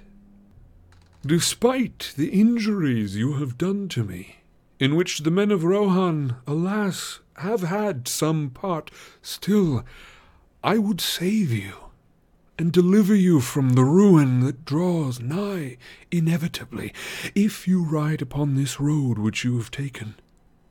Indeed, I alone can aid you now. Theoden opened his mouth as if to speak, but said nothing. He looked up at the face of Saruman with its dark, solemn eyes bent down upon him, and then to Gandalf at his side, and he seemed to hesitate. Gandalf made no sign, but sat still and silent as stone, as one waiting patiently for some call that has not yet come. The riders stirred at first, murmuring with approval at the words of Saruman, and then they too were silent as men spellbound. It seemed to them that Gandalf had never spoken so fair and fittingly to their lord. Rough and proud now seemed all his dealings with Theoden, and over their hearts crept a shadow, the fear of a great danger, the end of the mark, in a darkness to which Gandalf was driving them, while Saruman stood beside a door of escape, holding it half open so that a ray of light came through. There was a heavy silence. It was Gimli, the dwarf, who broke in suddenly. The words of this wizard stand on their heads, he growled, gripping the handle of his axe. In the language of Orthanc, help means ruin and saving means slaying. That is plain. We do not come here to beg. Peace, said Saruman, and for a fleeting moment his voice was less suave, and a light flickered in his eyes and was gone. I do not speak to you yet, Gimli, Glóin's son, he said. Far away is your home, and small concern of yours are the troubles of this land. But it was not by design of your own that you became embroiled in them, and so I will not blame such part as you have played. A valiant one, no doubt. But I pray you, allow me first to speak with the king of Rohan, my neighbor, and once my friend. What have you to say, King Theoden? Will you have peace with me, and all the aid that my knowledge, founded in long years, can bring? Shall we make our counsels together against evil days, and repair our injuries with such goodwill that our estates shall both come to fairer flower than ever before? Still Theoden did not answer. Whether he strove with anger or doubt, none could say. Eomer spoke. Lord, hear me, he said. Now we feel the peril that we were warned of. Have we ridden forth to victory only to stand at last amazed by an old liar with honey on his forked tongue? So would the trapped wolf speak to the hounds if he could. What aid can he give you? For so th- all that he desires is escape from his plight. But you will parley with this dealer in treachery and murder. Remember Theodred at the fords, and the grave of Hama in Helm's Deep. If we speak of poisoned tongues, what shall we say of yours, young serpent? said Saruman, and the flash of his anger was now plain to see. But come, Eomer, Eomund's son, he went on in his soft voice again. To every man his part. Valor in arms is yours, and you win high honor thereby.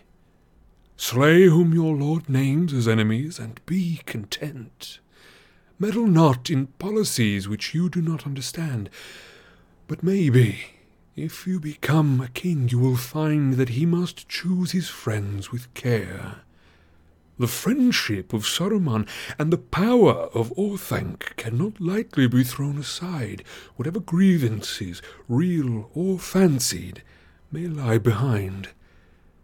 You have won a hard battle, but not a war, and that with help on which you cannot count again. You may find the shadow of the wood at your own door next. It is wayward and senseless, and has no love for men. But, my lord of Rohan, am I to be called a murderer because valiant men have fallen in battle? If you go to war needlessly, for I do not desire it, then men will be slain. But if I am a murderer on that account, then all the house of Eorl is stained with murder, for they have fought many wars and assailed many who defied them. Yet with some they have afterward made peace, none the worse for being politic. I say, Theoden King, shall we have peace and friendship, you and I? It is ours to command. We shall have peace, said Theoden, at last, thickly and with effort. Several of the riders cried out gladly. Theoden held up his hand. Yes, we shall have peace, he said, now in a clear voice. We shall have peace. When you and all of your works have perished, and the works of your dark master to whom you would deliver us. You are a liar, Saruman, and the corrupter of men's hearts. You hold out your hand to me, and I perceive only a finger of the claw of Mordor, cruel and cold. Even if your war on me was just as it was not, for were you ten times as wise, you would have no right to rule me and mine for your own profit as you desired. Even so, what will you say of your torches in Westfold, and the children that lie dead there? And they hewed Hama's body before the gates of Hornburg after he was dead. When you hang from a gibbet in your window for the sport of your own crows, I will have peace with you and with Orthanc. Too much for the house of Eorl. A lesser son of great sires am I. But I do not need to lick your fingers. Turn elsewhither. But I fear your voice has lost its charm. The riders gazed up at Theoden like men startled out of a dream. Harsh as an old raven, their master's voice sounded in their ears after the music of Saruman. But Saruman, for a while, was beside himself in wrath. He leaned over the rail as if he would smite the king with his staff. To some, suddenly, it seemed that they saw a snake coiling itself to strike. Gibbets and crows, he hissed, and they shuddered at the hideous change. Dotard! What is the house of Eorl but a thatched barn where brigands drink in the reek and their brats roll on the floor among the dogs? Too long have they escaped the gibbet themselves, but the noose comes slow in the drawing, tight and hard in the end. Hang on, if you will. Now his voice changed as he slowly mastered himself. I know not why I have had the patience to speak with you. For I need you not, nor your little band of gallopers. As swift to fly as to advance, Theoden, horsemaster. Long ago I offered you a state beyond your merit and your wit. I have offered it again, so that those whom you misled may clearly see the choice of roads. You give me brag and abuse. So be it. Go back to your huts. But you, Gandalf, for you at least I am grieved, feeling for your shame. How comes it you can endure such company, for you are proud, Gandalf, and not without reason, having a noble mind and eyes that look both deep and far. Even now, will you not listen to my counsel? Gandalf stirred and looked up. What have you to say that you did not say at our last meeting? he asked. Or perhaps you have things to unsay. Saruman paused. Unsay, he mused as if puzzled. Unsay. I endeavored to advise you for your own good, but scarcely you listened. You are proud, and do not love advice, having indeed a store of your own wisdom, but on that account you erred, I think, misconstruing my intentions wilfully. I fear that in my eagerness to persuade you I lost patience. And indeed I regret it, for I bore you no ill will, and even now I bear none. Though you return to me in the company of the violent and the ignorant, how should I? Are we not both members of a high and ancient order, most excellent in Middle Earth? Our friendship would profit us both alike. Much we could still accomplish together to heal the disorders of the world. Let us understand each other and dismiss from thought these lesser folk. Let them wait on our decisions. For the common good, I am willing to redress the past and to receive you. Will you not consult with me? Will you not come up? So great was the power of Saruman exerted in this last effort that none that stood within hearing were unmoved. But now the spell was wholly different. They heard the gentle remonstrance of a kindly king with an erring but much loved minister. But they were shut out, listening at a door to words not meant for them, ill mannered children or stupid servants, overhearing the elusive discourse of their elders and wondering how it would affect their lot. Of loftier mold these two were made, reverent and wise. It was inevitable that they should make alliance. Gandalf would ascend into the tower to discuss deep things beyond their comprehension in the high chambers of Orthanc. The door would be closed, and they would be left outside, dismissed to wait allotted work or punishment. Even in the mind of Theoden, the thought took shape like a shadow of doubt. He will betray us. He will go. We shall be lost. And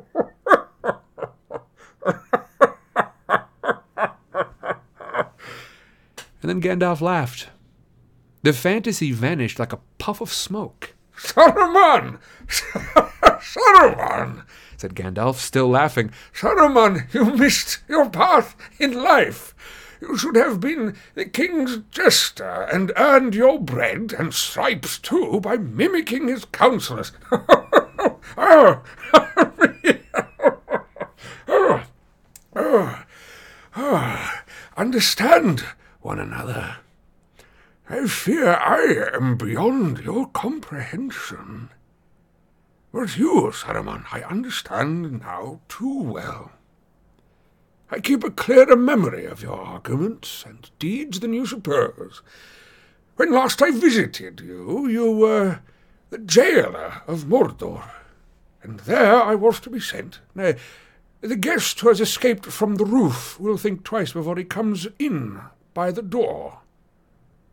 Nay, I do not think I will come up. But listen, Saruman, for the last time, will you not come down? Isengard has proved less strong than your hope and fancy make it. So may other things in which you have trusted. Would it not be well to leave it for a while? Uh, to turn to new things, perhaps? Think well, Saruman. Will you not come down? A shadow passed over Saruman's face, and then it went deathly white. Before he could conceal it, they saw through the mask the anguish of a mind in doubt, loathing to stay and dreading to leave his refuge. For a second he hesitated, and no one breathed. Then he spoke, and his voice was shrill and cold. Pride and hate were conquering him. When I come down, he mocked. Does an unarmed man come down to speak with robbers out of doors? I hear you well enough here. I'm no fool, and I do not trust you, Gandalf.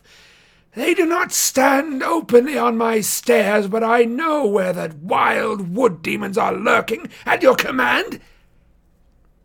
The treacherous are ever distrustful, answered Gandalf wearily. But you need not fear for your skin.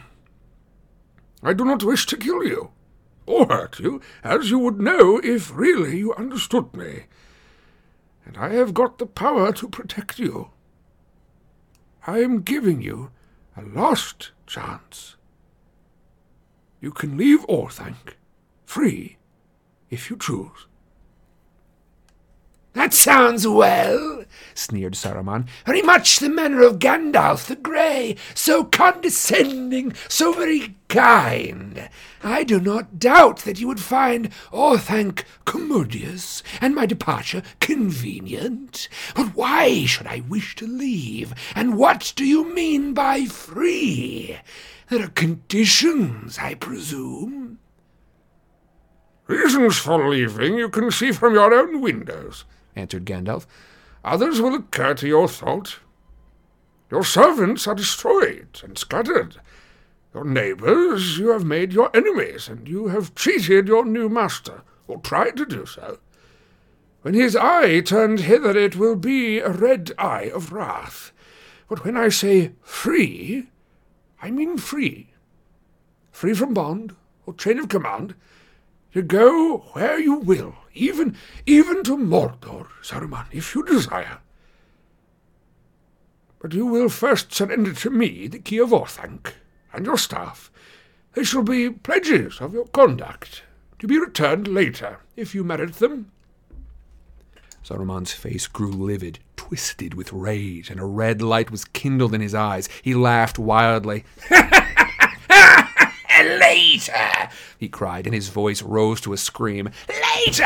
Yes, when you've got the keys of Barad-dûr itself, I suppose, and the crowns of seven kings, and the rods of the five wizards, and have purchased yourself a pair of boots, many sizes larger than those you wear now. A modest plan, hardly one in which my help is needed. I have other things to do. Do not be a fool. If you wish to treat with me while you have a chance, go away and come back when you are sober, and leave behind these cutthroats and small ragtag that tangle at your heels. Good day. He turned and left the balcony. Come back, Saruman, said Gandalf in a commanding voice. To the amazement of the others, Saruman turned again, as if dragged against his will, and he came slowly back to the iron rail, leaning on it, breathing hard.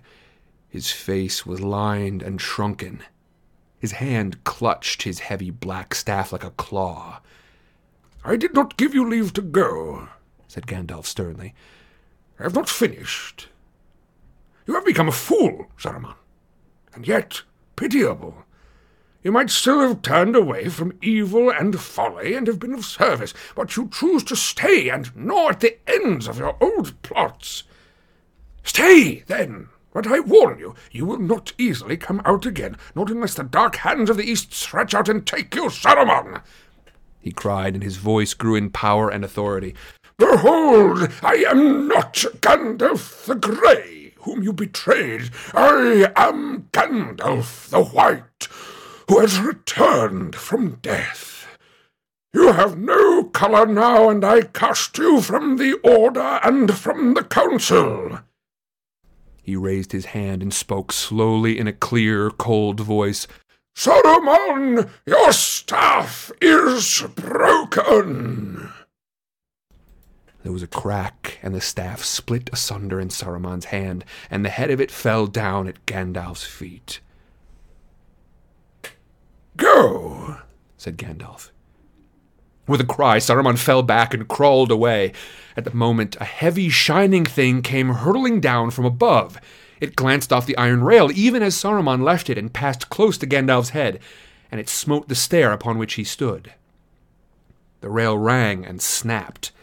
The stair cracked and splintered in glittering sparks, but the ball was unharmed. It rolled down the steps, a globe of crystal, dark but glowing with a heart of fire. As it bounded away toward a pool, Pippin ran after it and picked it up. The murderous rogue! cried Eomer. But Gandalf was unmoved. No, that was not thrown by Saruman. Nor even at his bidding, I think. It came from a window, far above. A parting shot from Master Wormtongue, I fancy, but ill-aimed. The aim was poor, maybe, because he could not make up his mind which he hated more. You or Saruman, said Aragorn. That may be so, said Gandalf. Small comfort will those two have in their companionship. They will gnaw one another with words, but the punishment is just. If Wormtongue ever comes out of Orthanc alive, it will be more than he deserves. Eh, my lad, I'll take that. I did not ask you to handle it, he cried, turning sharply and seeing Pippin coming up the steps slowly, as if he were bearing a great weight. He went down to meet him and hastily took the dark globe from the hobbit, wrapping it in the folds of his cloak. I will take care of this, he said. It is not a thing, I guess, that Saruman would have chosen to cast away. But he may have got other things to cast, said Gimli. If that is the end of the debate, let us go away out of stone's throw, at least. That is the end, said Gandalf. Let us go. They turned their backs on the doors of Orthanc and went down. The riders hailed the king with joy and saluted Gandalf. The spell of Saruman was broken. They had seen him come at call and crawl away dismissed. Well, that is done, said Gandalf. I must find Treebeard and tell him how things have gone. He will have guessed, surely, said Merry.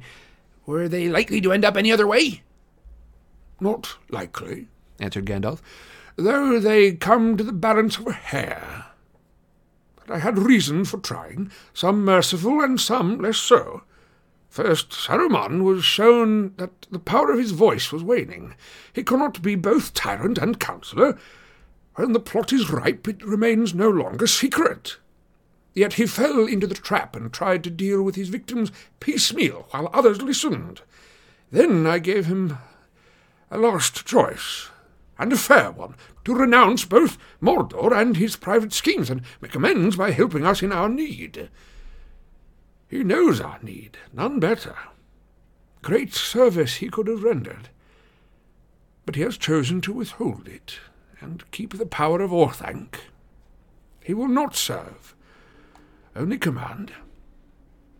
He lives now in the shadow of Mordor, and yet he still dreams of riding the storm. Unhappy fool! He will be devoured, if the power of the East stretches out its arms to Isengard. We cannot destroy Orthanc from without, but Sauron. Who knows what he can do? And what if Sauron does not conquer? What will you do to him? asked Pippin. I? Nothing, said Gandalf. I will do nothing to him. I do not wish for mastery. What will become of him I cannot say. I grieve that so much was good, and now festers in the tower. Still, for us things have not gone badly. Strange are the turns of fortune. Often does hatred hurt itself, I guess that even if we had entered in, we could have found few treasures in Orthanc more precious than the thing which Wormtongue threw down at us. A shrill shriek, suddenly cut off, came from an open window above them. It seems Saruman thinks so too, said Gandalf. Let us leave them. They turned now to the ruins of the gate. Hardly had they passed out under the arch when, from among the shadows of the piled stones where they had stood, Treebeard and a dozen other Ents came riding up. Aragorn, Gimli, and Legolas gazed at them in wonder. Here are three of my companions, Treebeard, said Gandalf. I have spoken of them, but you have not yet seen them. He named them one by one. The old Ent looked at them long and searchingly, and spoke to them in turn. Last he turned to Legolas. So you have come all the way from Mirkwood, my good elf. A very great forest it used to be. And still is, said Legolas, but not so great that we who dwell there tire of seeing new trees. I would dearly love to journey in Fangorn's wood. I scarcely passed beyond the eaves of it, and I did not wish to turn back. Treebeard's eyes gleamed with pleasure. I hope that you have your wish ere the trees be much older. I will come, if I have the fortune. said Legolas. I have made a bargain with my friend that if all goes well, we shall visit Fangorn together. By your leave. Any elf that comes with you would be welcome. said Treebeard. The friend I speak of is not an elf. said Legolas. I mean Gimli, Gloin's son here.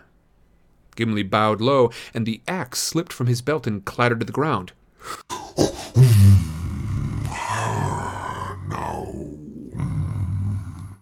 Said Treebeard, looking dark-eyed at him. a dwarf and an axe bearer whom I have good will to elves, but you ask much. This is a strange friendship. Strange it may seem, said Legolas. but while Gimli lives I shall not come to Fangorn alone.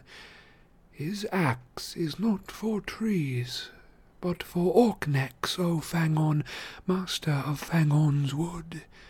Forty-two he hewed in the battle. Hmm.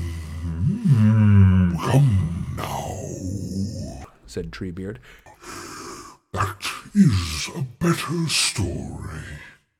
Well, well, things will go as they will, and there is no need to hurry to meet them.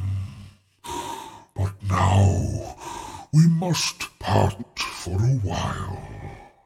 Day is drawing to an end, yet Gandalf says you must go ere nightfall, and the Lord of the Mark is eager for his own house. Yes, we must go and go now, said Gandalf. I fear I must take your gatekeepers from you, but you'll manage well enough without them. Maybe I shall, said Treebeard. but I shall miss them. We have become friends in so short a while. I think I must be getting hasty. Growing backwards toward youth, I wonder. But here they are the first new thing under sun or moon I have seen for many a long, long day. I shall not forget them. I have put their names into the long list. Ents will remember it. Ents, the earthborn, old as mountain, are wide walkers, water drinking, and hungry as hunters, the hobbit children, the laughing folk, the little people. They shall remain friends as long as leaves are renewed. Fare you well. But if news you hear up in your pleasant land, in the Shire, send me word. You know what I mean. Word or sight of the Entwives. Come yourselves if you can. We will, said Merry and Pippin together, and they turned away hastily. Treebeard looked at them and was silent for a while, shaking his head thoughtfully. Then he turned to Gandalf. So, Saruman would not leave. he said. I did not think he would. His heart is as rotten as a black Huorn's. Still, if I were overcome and all my trees destroyed, I would not come while I had one dark hole left to hide in.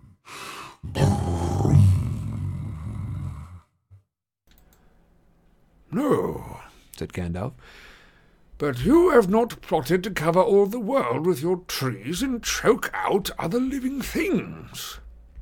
But there it is. Saruman remains to nurse his hatred and weave again such webs as he can. He has the key to Orthanc, but he must not be allowed to escape. Um, indeed, no. Ents will see to that, said Treebeard. Saruman shall not set foot beyond the rock without my leave. Ents will watch over him. Good, said Gandalf. That is what I hoped. Now I can go and turn to other matters, with one care less. But you must be wary. The waters have gone down. It will not be enough to put sentinels round the tower, I fear. I do not doubt there were deep ways delved under Orthanc, and that Saruman hopes to go and come unmarked before long.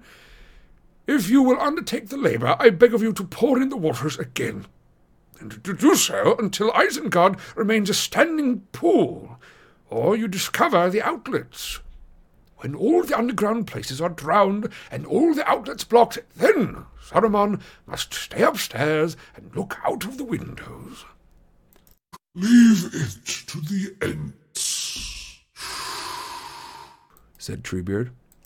We shall search the valley from head to foot and peer under every pebble. Trees are coming back to live here. Old trees, wild trees. The Watchwood, we will call it. Not a squirrel will go here, but I shall know of it. Leave it to the end. until seven times the years in which he tormented us have passed. We shall not tire of watching him. What an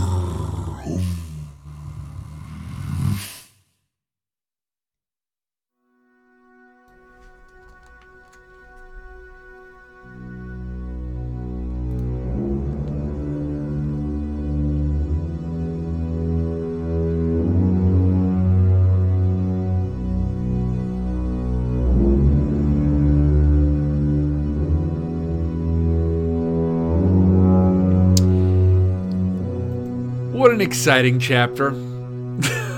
I think the last stream and this stream, frankly, even if chapter 11 goes all to hell, these two chapters already are just like, they're exciting, aren't they? Mm, so much happening. These, this is like one to one confrontation. This is the stuff that we read books for. I understand. I genuinely understand when people watch movies for battle scenes, for action scenes. But I think this is why we read books. We love to we love to get all of this time to spend with these characters and how their power subtly washes back and forth between them. The ways in which Saruman tried to influence each one of these people in their turn, and this entire scene construction from Tolkien, the way in which he said, What better use is there for my time in this chapter than to present how the downfall of a manipulator may come to pass? The manipulator stands in his tower and is forced to address everyone at the same time. No longer can he counsel Theoden through Wormtongue, counsel Theoden against listening to Gandalf. Because Gandalf is a bringer of bad news and a, a warmonger. No more can he influence the individual riders of Rohan, these citizens. into thinking that their leader is dotard to put the uh, to put it in in uh, Saruman's exact words. No longer can he whisper in Gandalf's ear, "Listen, come to council with me and the two of us, with our power so much greater than the rest of the world, the two of us can and must make the decisions for all." No. No, not anymore. In spite of his honeyed words, we have the opportunity to listen because we, of course, being plebeians ourselves, we are much closer to the Merry and the Pippin listening, much closer to the average rider on horseback looking at their king and wondering, will you entreat with him? Looking at Gandalf and wondering, will you go and take counsel with this person?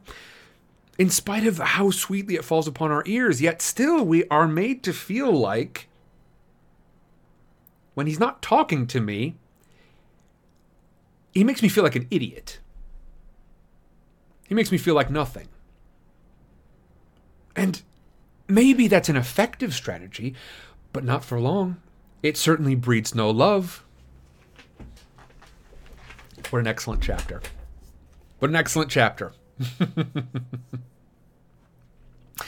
Uh, and in the same way, of course, you know, he can't speak to Gandalf and continue to pretend like, oh, you and I are so much above the rest of this world, when simultaneously he has to spend, you know, you know, paragraphs and paragraphs trying to beg these people in his secretive way uh, not to come storm his castle. He can't convince Gandalf that he and Gandalf are just above it all when he has to beg these people right next to Gandalf's ear. And of course, I don't think Gandalf, being in this current state, is much threatened by Saruman's pleadings, proceedings.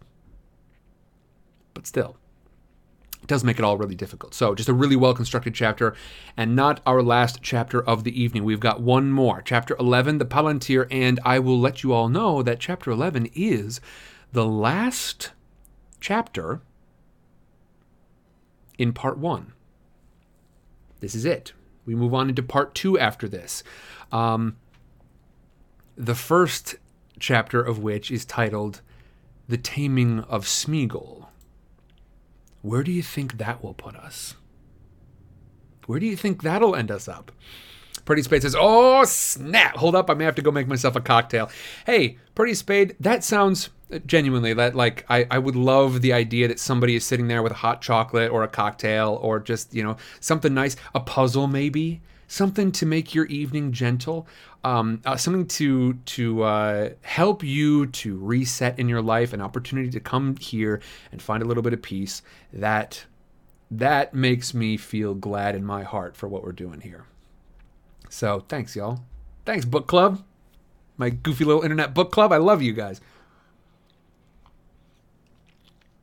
I love you folks. Um, Orly Rose says this shows how easily the mask falls off a manipulator when someone actually challenges them. Yes, and and this is the best way to do it, right?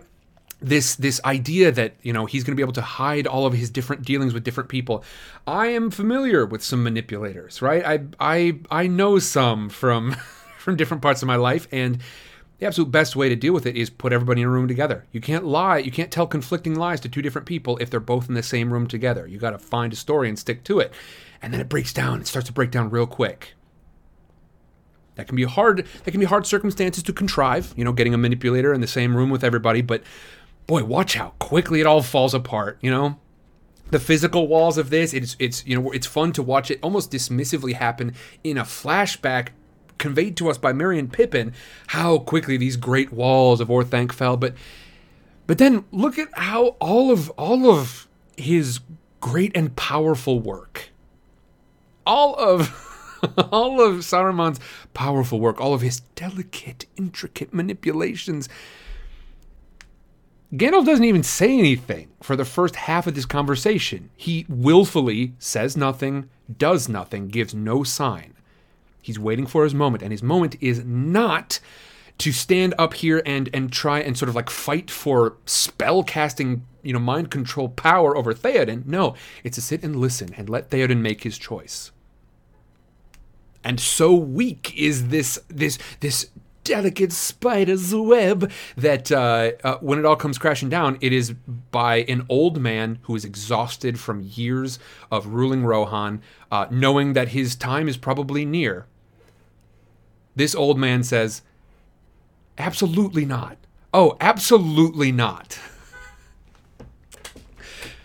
The only person that he gets counsel from in, in his moment of hesitation, even as he is under the power of this spell, the only thing he gets counsel from is a few lines from Eomer, who says, Remember why we came here. Remember what we saw.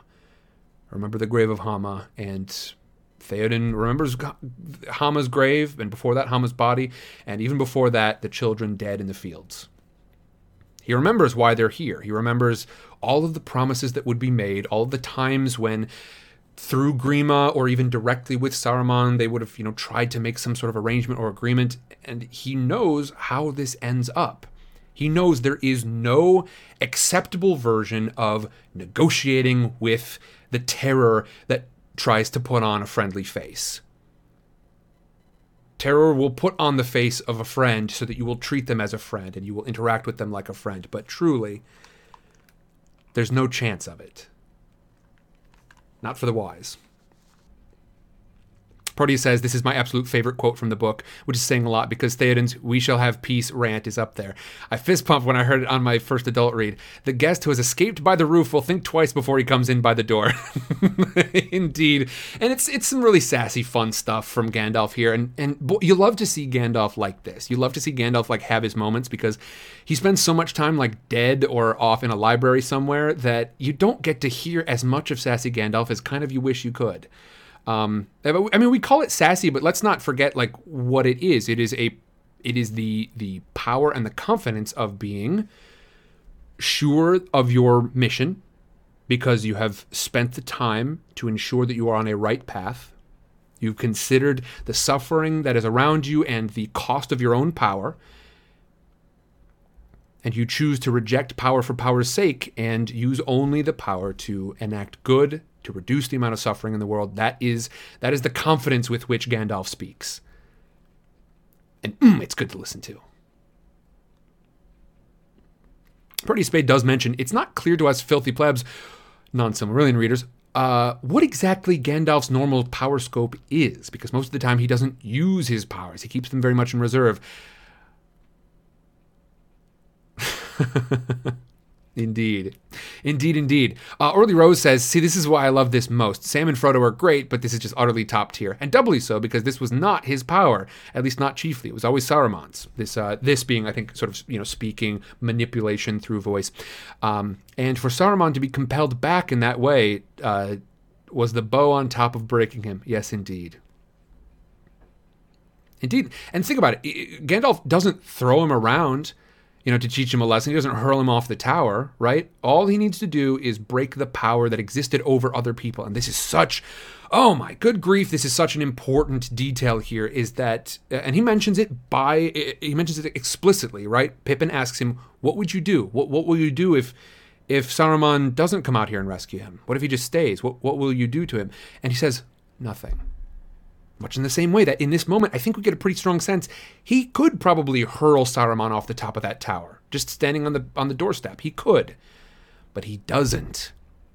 He does not desire power over other people. He simply and purely wishes to break the power that Saruman has and uses to contribute to the suffering of others.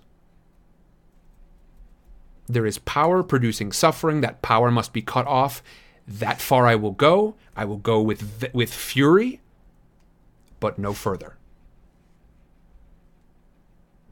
Hmm. Delicious. Y'all, I'm going to see you in five minutes, and then we're going to read our final chapter of the evening. The final chapter of The Two Towers, Part 1. I think we've talked about so much already. I'm not going to give you a chatter break question. Just continue what we've been talking about, and I'll be back with you in five. Bye bye. Hello, everyone, and welcome back. Good to have y'all here. We return to Middle Earth one last time for this stream. One last time for The Two Towers, Part 1, in the form of Chapter 11, The Palantir. I'm going to roll on pretty quick through here. Um, but folks, thank you very, very much for joining me.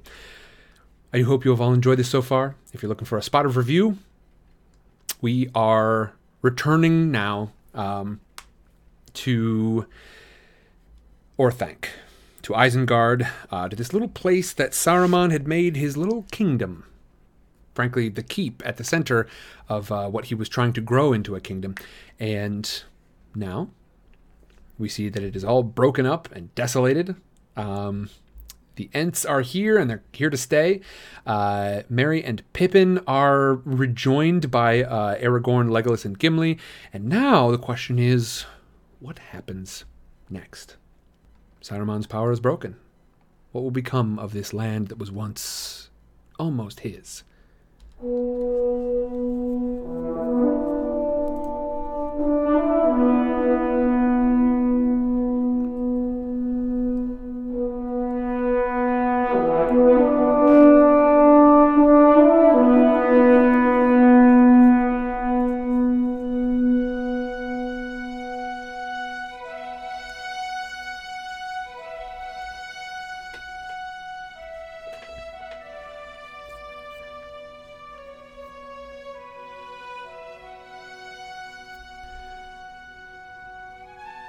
Chapter 11 The Palantir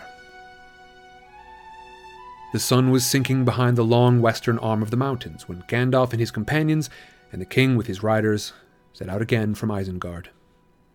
Gandalf took Merry behind him, and Aragorn took Pippin. Two of the king's men went on ahead, riding swiftly, and passed soon out of sight down into the valley. The others followed them at an easy pace. Ents in a solemn row stood like statues at the gate, and their long arms uplifted, but they made no sound.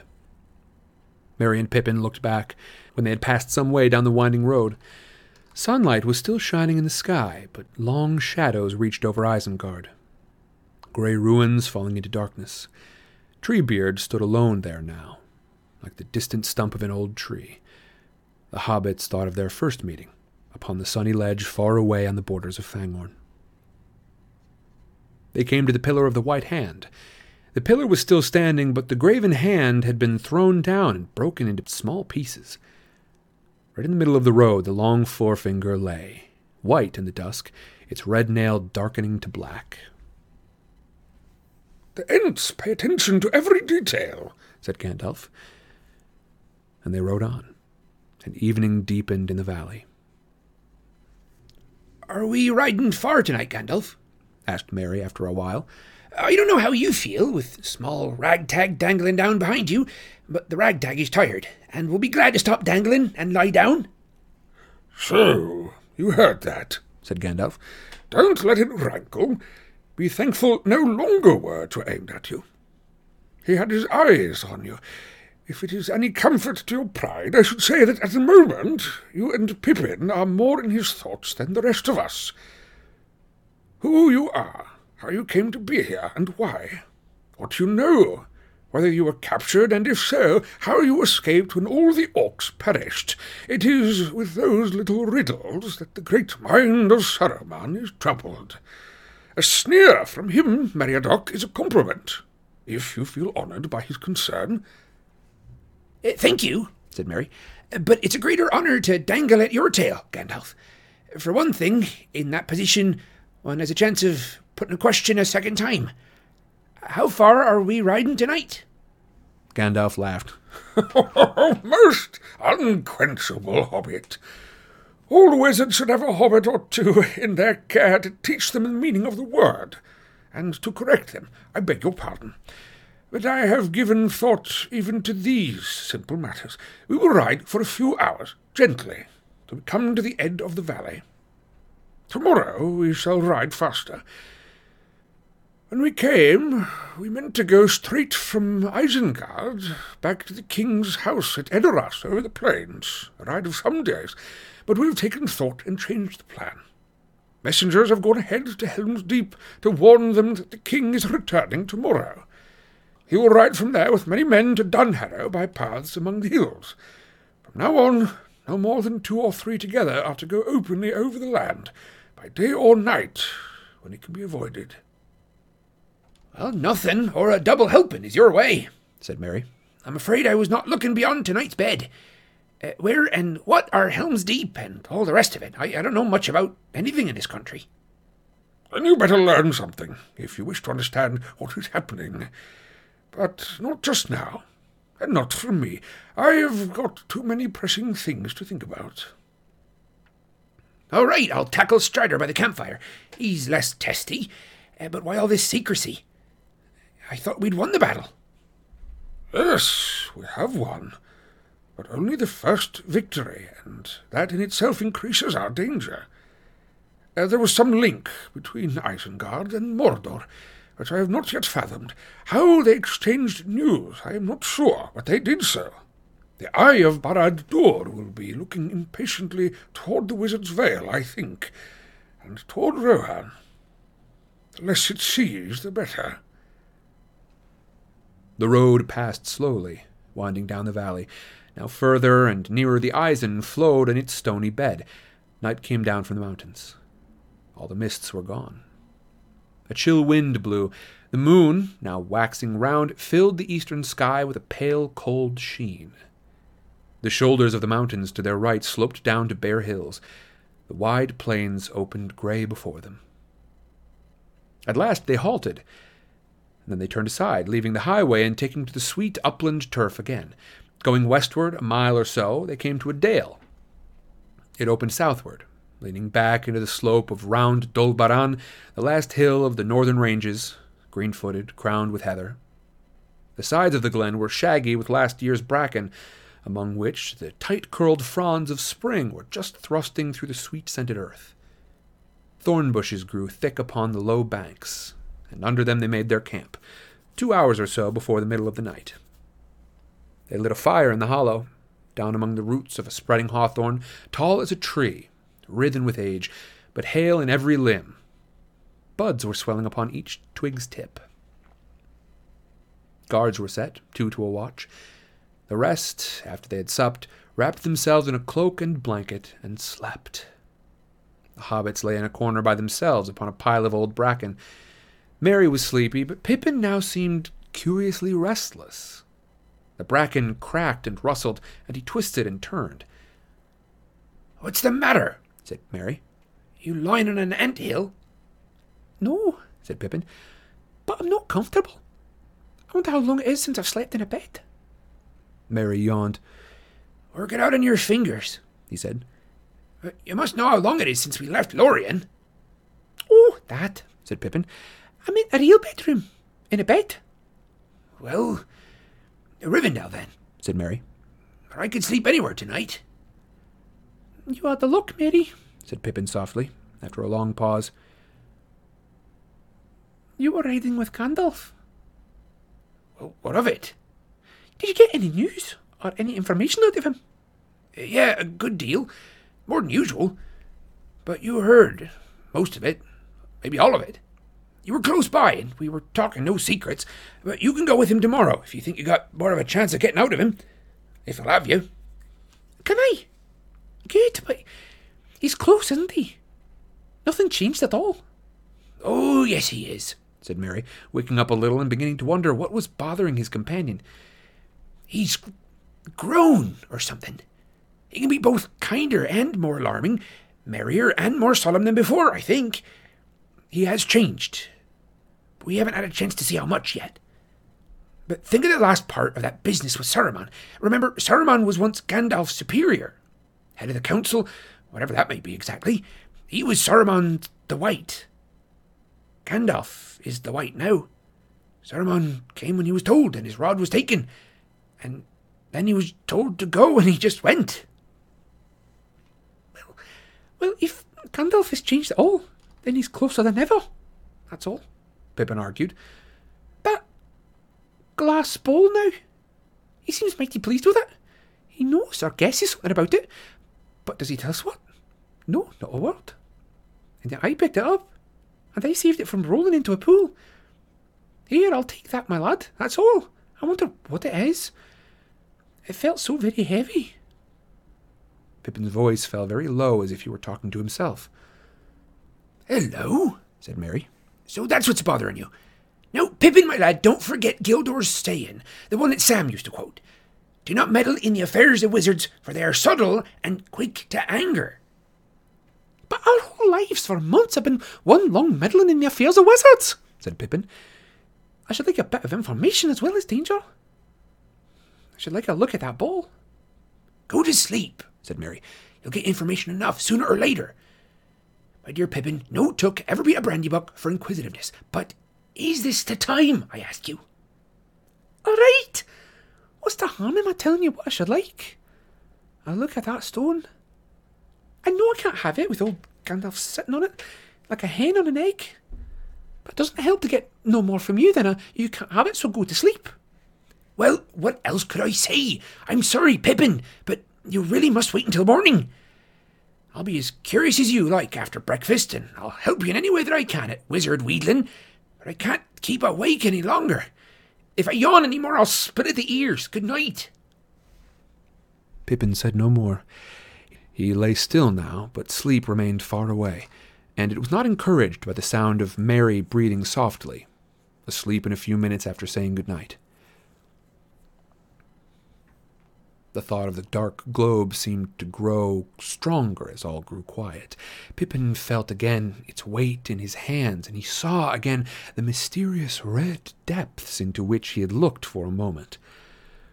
He tossed and turned and tried to think of something else. At last he could stand it no longer.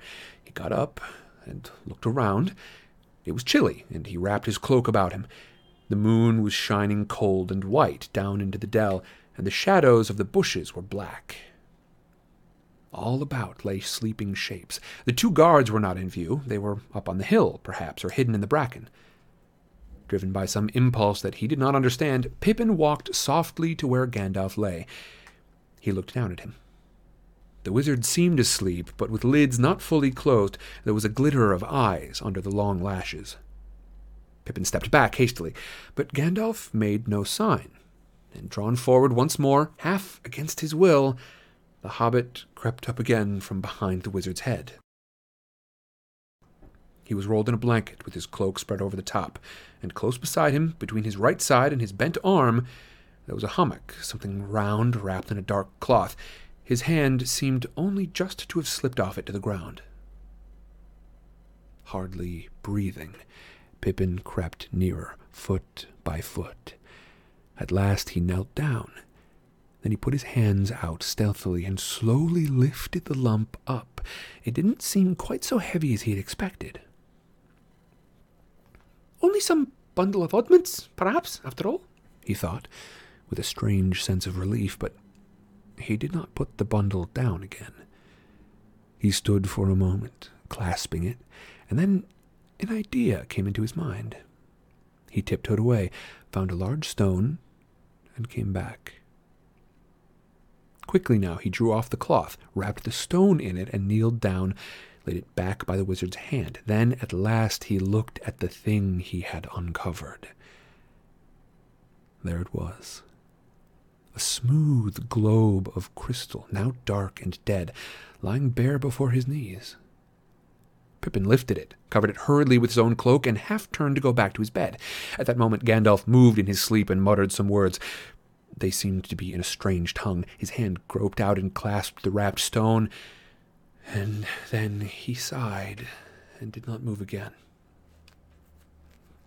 You idiotic fool, Pippin muttered to himself. You're going to get yourself into frightful trouble. Put it back, quick. But he found now that his knees quaked and he did not dare go near enough to the wizard to reach the bundle. I'll never get it back without waking him, he thought. Not until I'm a bit calmer. So I may as well have a look first. Not here, though. He stole away and sat down on a green hillock not far from his bed. The moon looked over the edge of the dell. Pippin sat with his knees drawn up and the ball between them. He bent low over it, looking like a greedy child stooping over a bowl of food in a corner away from the others. He drew his cloak aside and gazed at it. The air seemed still and tense about him. At first the globe was dark, black as jet, and the moonlight gleamed on its surface. And then there came a faint glow and a stir in the heart of it, and it held his eyes, so that now he could not look away. Soon all the inside seemed on fire. The ball was spinning, or the lights within were revolving. Suddenly, the lights went out. He gave a gasp and struggled, but he remained bent, clasping the ball in both hands. Closer and closer he bent, and then became rigid. His lips moved soundlessly for a while. And then, with a strangled cry, he fell back and lay still. The cry was piercing. The guards leapt down from their banks. All the camp was soon astir. Oh, this is the thief, said Gandalf. Hastily he cast his cloak over the globe where it lay. What, you, Pippin? This is a grievous turn to things. He knelt by Pippin's body. The hobbit was lying on his back, rigid, with unseeing eyes staring up at the sky. The devilry! What mischief has he done to himself and to all of us? The wizard's face was drawn and haggard. He took Pippin's hand and bent over his face, listening for his breath. Then he laid his hand upon his brow. The hobbit shuddered. His eyes closed. He cried out and sat up, staring in bewilderment at all the faces around him, pale in the moonlight. It's not for you, Saruman! he cried in a shrill and toneless voice, shrinking away from Gandalf. I will send for it at once. Do you understand? Just say that. And then he struggled to get back up and escape, but Gandalf held him gently and firmly. Peregrine Took, he said, come back. The hobbit relaxed and fell back, clinging to the wizard's hand. Gandalf! Gandalf! he cried. Forgive me! Forgive you, said the wizard. Tell me first what you have done. I, I, I took the ball and I looked at it, stammered Pippin, and I saw things that frightened me. And I wanted to go away, but I couldn't. And then he came and questioned me, and he looked at me. And that's all I can remember. That won't do, said Gandalf sternly. What did you see? What did you say? Pippin shut his eyes and shivered, but said nothing. They all stared at him in silence, except Merry, who turned away. But Gandalf's face was still hard. Speak, he said. In a low, hesitating voice, Pippin began again, and slowly his words grew clearer and stronger. I saw a dark sky, and and a tall battlements, he said, and tiny stars. It seemed very far away and and long ago, and yet hard and clear. And then the stars went out, and then they were cut off by things with wings, very big, I think, really, but in the glass they looked like bats wheeling around a tower. I thought that there were nine of them. One began to fly straight toward me, getting bigger and bigger. I had a horrible. No, no, I can't say. I tried to get away, because I thought that it would fly out, but when it had covered the globe, it disappeared. And then he came. He did not speak so that I could hear words. He just looked. I understood. So you've come back. Why have you neglected the report for so long? I didn't answer. He said, Who are you? I still didn't answer, but it hurt me horribly, and he pressed me, so I said, A, a hobbit. Then suddenly he seemed to see me, and he laughed at me. It was cruel. It was like being stabbed with knives. I, I, I struggled, but he said, Wait a moment. We shall meet again soon. Tell Saruman that this dainty is not for him. I will send for it at once. Do you understand? Just say that. And then he gloated over me. I felt I was falling to pieces. No, I, I can't say anymore. I don't remember anything else. Look at me, said Gandalf. Pippin looked straight up into his eyes. The wizard held his gaze for a moment in silence. Then his gaze grew gentler, and the shadow of a smile appeared. He laid his hand softly on Pippin's head. All right, he said. Say no more. You have taken no harm. There is no lie in your eyes, as I feared. But he did not speak long with you. A fool, but an honest fool, you remain, Peregrine Took. Wiser ones might have done worse in such a pass, but mark this, you have been saved, and all of your friends too, mainly by good fortune, as it is called. You cannot count on it a second time. If he had questioned you then and there, almost certainly you would have told all that you knew, to the ruin of us all. But he was too eager. He did not want information only, he wanted you, quickly, so he could deal with you in the Dark Tower, slowly. Don't shudder. If you will meddle in the affairs of wizards, you must be prepared to think of such things.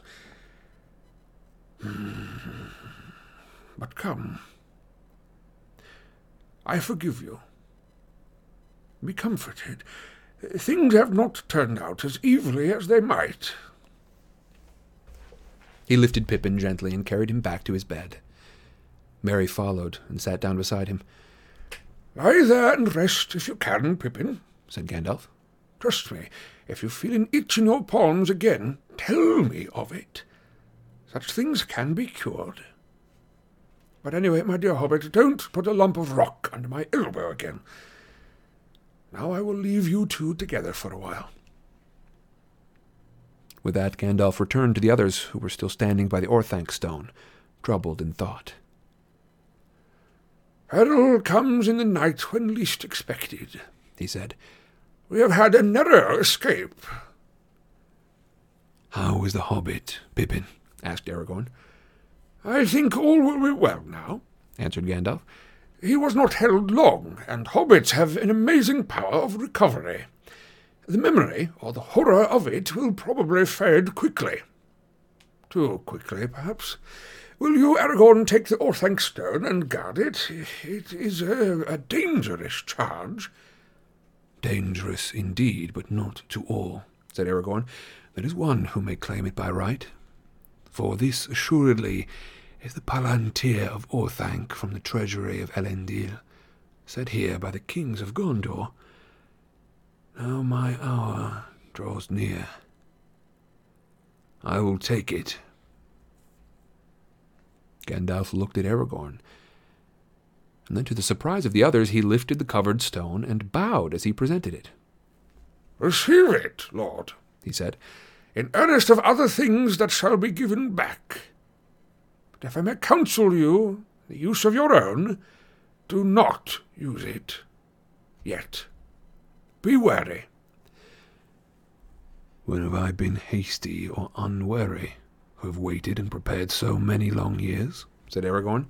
Never yet. Do not stumble at the end of the road, answered Gandalf. But at least keep this thing secret. You and all others that stand here, the hobbit Peregrine, above all, should not know where it is bestowed. The evil fit may come upon him again. For alas, he has handled it and looked at it, as should never have been expected. He ought never to have touched it in Isengard, and there I should have been quicker. My mind was bent on Saruman, and I did not at once guess the nature of the stone. And then I was weary, and as I lay pondering it, sleep overcame me. Now I know. Yes, there can be no doubt, said Aragorn. At last we know the link between Isengard and Mordor, and how it worked. Much is explained. Strange powers have our enemies, and strange weaknesses, said Theoden. But it has long been said, Oft evil will shall evil mar. That many times is seen, said Gandalf, but this time we have been strangely fortunate. Maybe I have been saved by this hobbit from a grave blunder. I had considered whether or not to probe this stone myself and find its use. Had I done so, I should have been revealing myself to him. I am not ready for such a trial, if indeed I shall ever be so, but even if I found the power to withdraw myself, it would be disastrous for him to see me yet until the hour comes when secrecy will no longer avail. That hour has come, I think, said Aragorn. Not yet, said Gandalf. There remains a short while of doubt, which we must use. The enemy, it is clear, thought that the stone was in Orthanc. Why should he not? and that therefore the hobbit was captive there, driven to look in the glass for his torment by Saruman. That dark mind will be filled now with the voice and face of the hobbit, and with expectation. It may take some time before he learns his error. We must snatch that time. We have been too leisurely. We must move. The neighbourhood of Isengard is no place now to linger in. I will ride ahead at once with Peregrine Took. It will be better than him lying in the dark while the others sleep. I will keep Eomer and ten riders, said the king. They shall ride with me at early day. The rest may go with Aragorn as soon as they have a mind. As you will, said Gandalf, but make all the speed you may to cover the hills to Helm's Deep. At that moment a shadow fell over them. The bright moonlight seemed to be suddenly cut off. Several of the riders cried out and crouched, holding their arms above their heads as if to ward off a blow from above. A blind fear and a deadly cold fell on them. Cowering, they looked up. A vast winged shape passed over the moon like a black cloud. It wheeled and went north, flying at a speed greater than any wind of Middle Earth. The stars fainted before it. It was gone. They stood up, rigid as stones. Gandalf was gazing up, his arms out and downward, stiff, his hands clenched. Nazgul, he cried, a messenger of Mordor. The storm is coming. The Nazgul have crossed the river. Ride!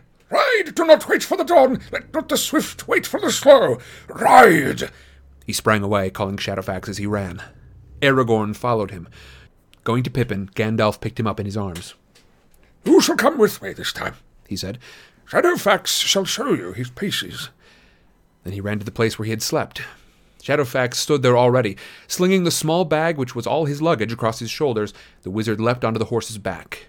Aragorn lifted Pippin and set him in Gandalf's arms, wrapped in cloak and blanket. Farewell! Follow fast! Cried Gandalf. Away, Shadowfax! The great horse tossed his head. His flowing tail flicked in the moonlight. Then he leapt forward, spurning the earth, and was gone, like the north wind from the mountains. Beautiful, restful night, said Merry to Aragorn. Some folk have wonderful luck. He didn't want to sleep, and he wanted to ride with Gandalf, and there he goes, instead of being turned into a stone himself to stand there forever as a warning. If you had been the first to lift the Orthanc stone, and not he, how would it be now? said Aragorn. You might have done worse. Who can say? But now it is your luck to come with me, I fear. At once. Go and get ready, and bring anything that Pippin left behind. Make haste. Over the plains, Shadowfax was flying, needing no urging and no guidance. Less than an hour had passed, and they had reached the fords of Isen and crossed them. The mound of the riders and its cold spears lay grey behind them. Pippin was recovering. He was warm, but the wind in his face was keen and refreshing. He was with Gandalf.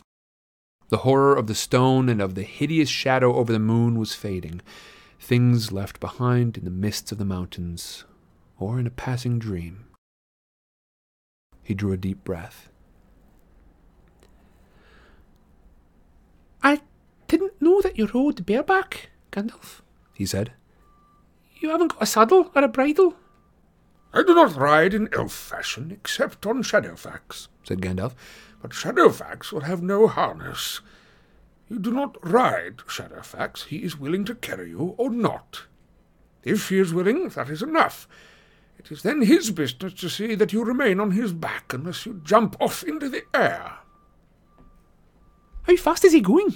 asked Pippin. Fast by the wind, but very smooth. And how light his footfalls are. He is running now as fast as the swiftest horse could gallop, answered Gandalf. But that is not fast for him. The land is rising a little here, and is more broken than it was beyond the river. But see how the white mountains are drawing near under the stars. Yonder are the Thrihyrne peaks, like black spears. It will not be long before we reach the branching road and come to the Deeping Coomb, where the battle was fought two nights ago. Pippin was silent again for a while.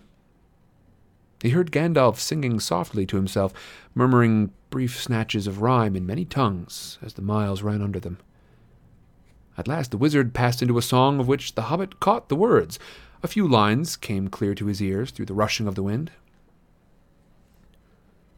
Tall ships and tall kings, three times three, what brought they from founded land or flowing sea?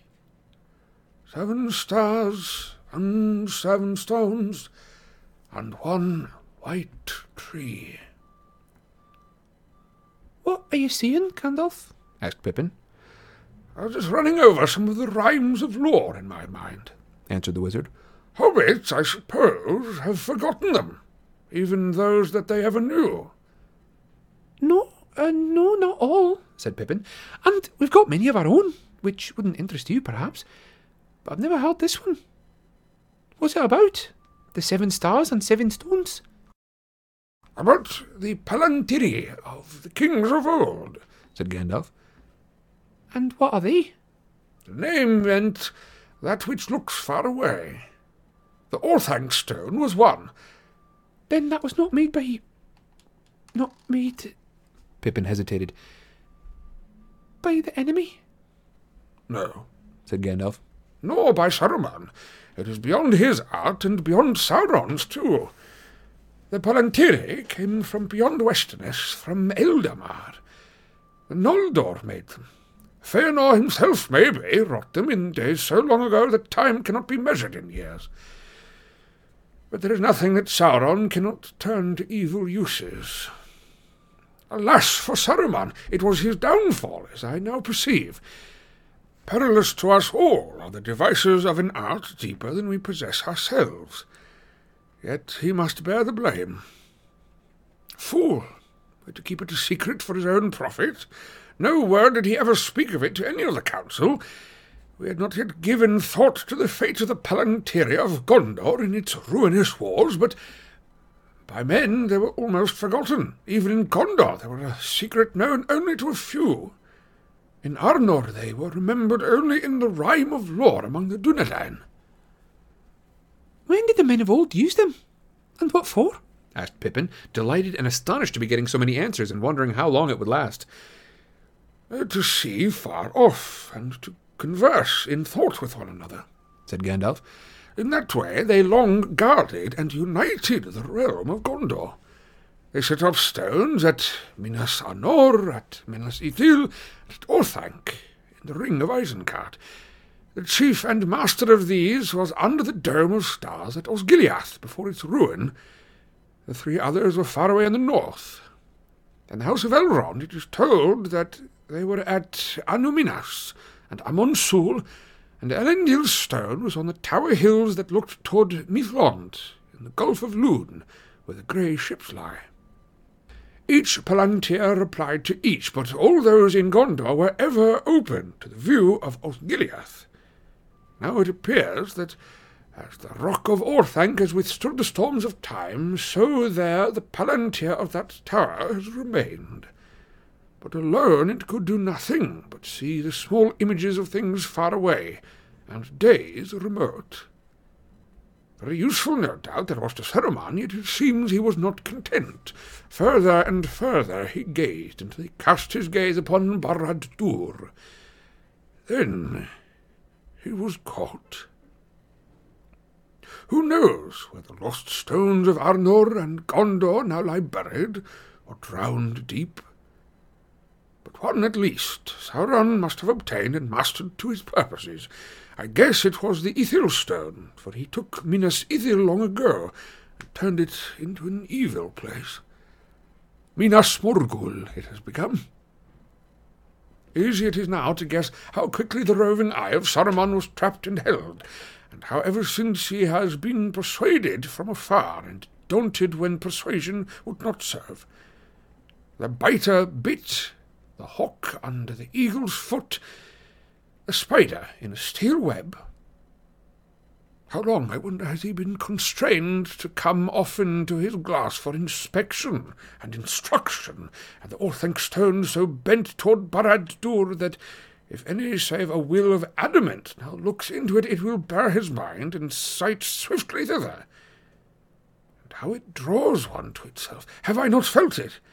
Even now my heart desires to test my will upon it and see if I could not wrench it from him and turn it where I would look across the wide seas of water and of time to Tirion the Fair, and perceive the unimaginable hand and mind of Feanor at their work, while both the white tree and the golden were in flower. He sighed and fell silent. I wish I had known all this before, said Pippin. I had no notion of what I was doing. Oh, yes, you did, said Gandalf. You knew you were behaving wrongly and foolishly, and you told yourself so, though you did not listen. I did not tell you all this before, because it is only by musing on all that has happened that I have at last understood, even as we ride together. But if I had spoken sooner, it would not have lessened your desire, or made it easier to resist. On the contrary, no, the burned hand teaches best. After that, Advice about fire goes to the heart. It does, said Pippin. If all the seven stones were laid up before me now, I would shut my eyes and put my hands in my pockets. Good, said Gandalf. That is what I hoped. But I should like to know, Pippin began. Mercy, cried Gandalf. If the giving of information is to be the cure of your inquisitiveness, I shall spend all the days of mine in answering you. What more do you want to know? the names of all the stars and all the living things, and the whole history of Middle Earth and over heaven and the sundering seas, laughed Pippin. Of course, what less? But I'm not in a hurry tonight. At the moment, I was just wondering about the Black Shadow. I heard you shout, Messenger of Mordor. What was that? Uh, what could it do at Isengard? It was a black rider on wings. A Nazgul, said Gandalf. It could have taken you away to the Dark Tower. But it was not coming for me, was it? faltered Pippin. I mean, I didn't know that I had. Of course not, said Gandalf. It is two hundred leagues or more in straight flight from Barad-dûr to Orthanc, and even a Nazgul would take hours to fly between them. But Saruman certainly looked in the stone since the Orc raid, and more of his secret thought I do not doubt has been read than he intended. A messenger has been sent to find out what he was doing, and after what had happened tonight, another will come, I think, and swiftly. So Saruman will come to the last pinch of the vice that he has put his hand in. He has no captive to send. He has no stone to see with. He cannot answer summons. Sauron will only believe he is withholding the captive and refusing to use the stone. It will not help Saruman to tell the truth to the messenger, for Isengard may be ruined, yet he still is safe in Orthanc, and whether he will do so or no, he will appear a rebel. Yet he rejected us, so as to avoid the very thing. What he will do in such a plight I cannot guess. He has got power still, I think, while in Orthanc, to resist the Nine Riders. He may try to do so, he might try to trap the Nazgul, or at least to slay the thing on which it rides now in the air. In that case, let Rohan look to its horses. But I cannot tell how it will fall out, well or ill for us. It may be that the counsels of the enemy will be confused or, or hindered by his wrath with Saruman.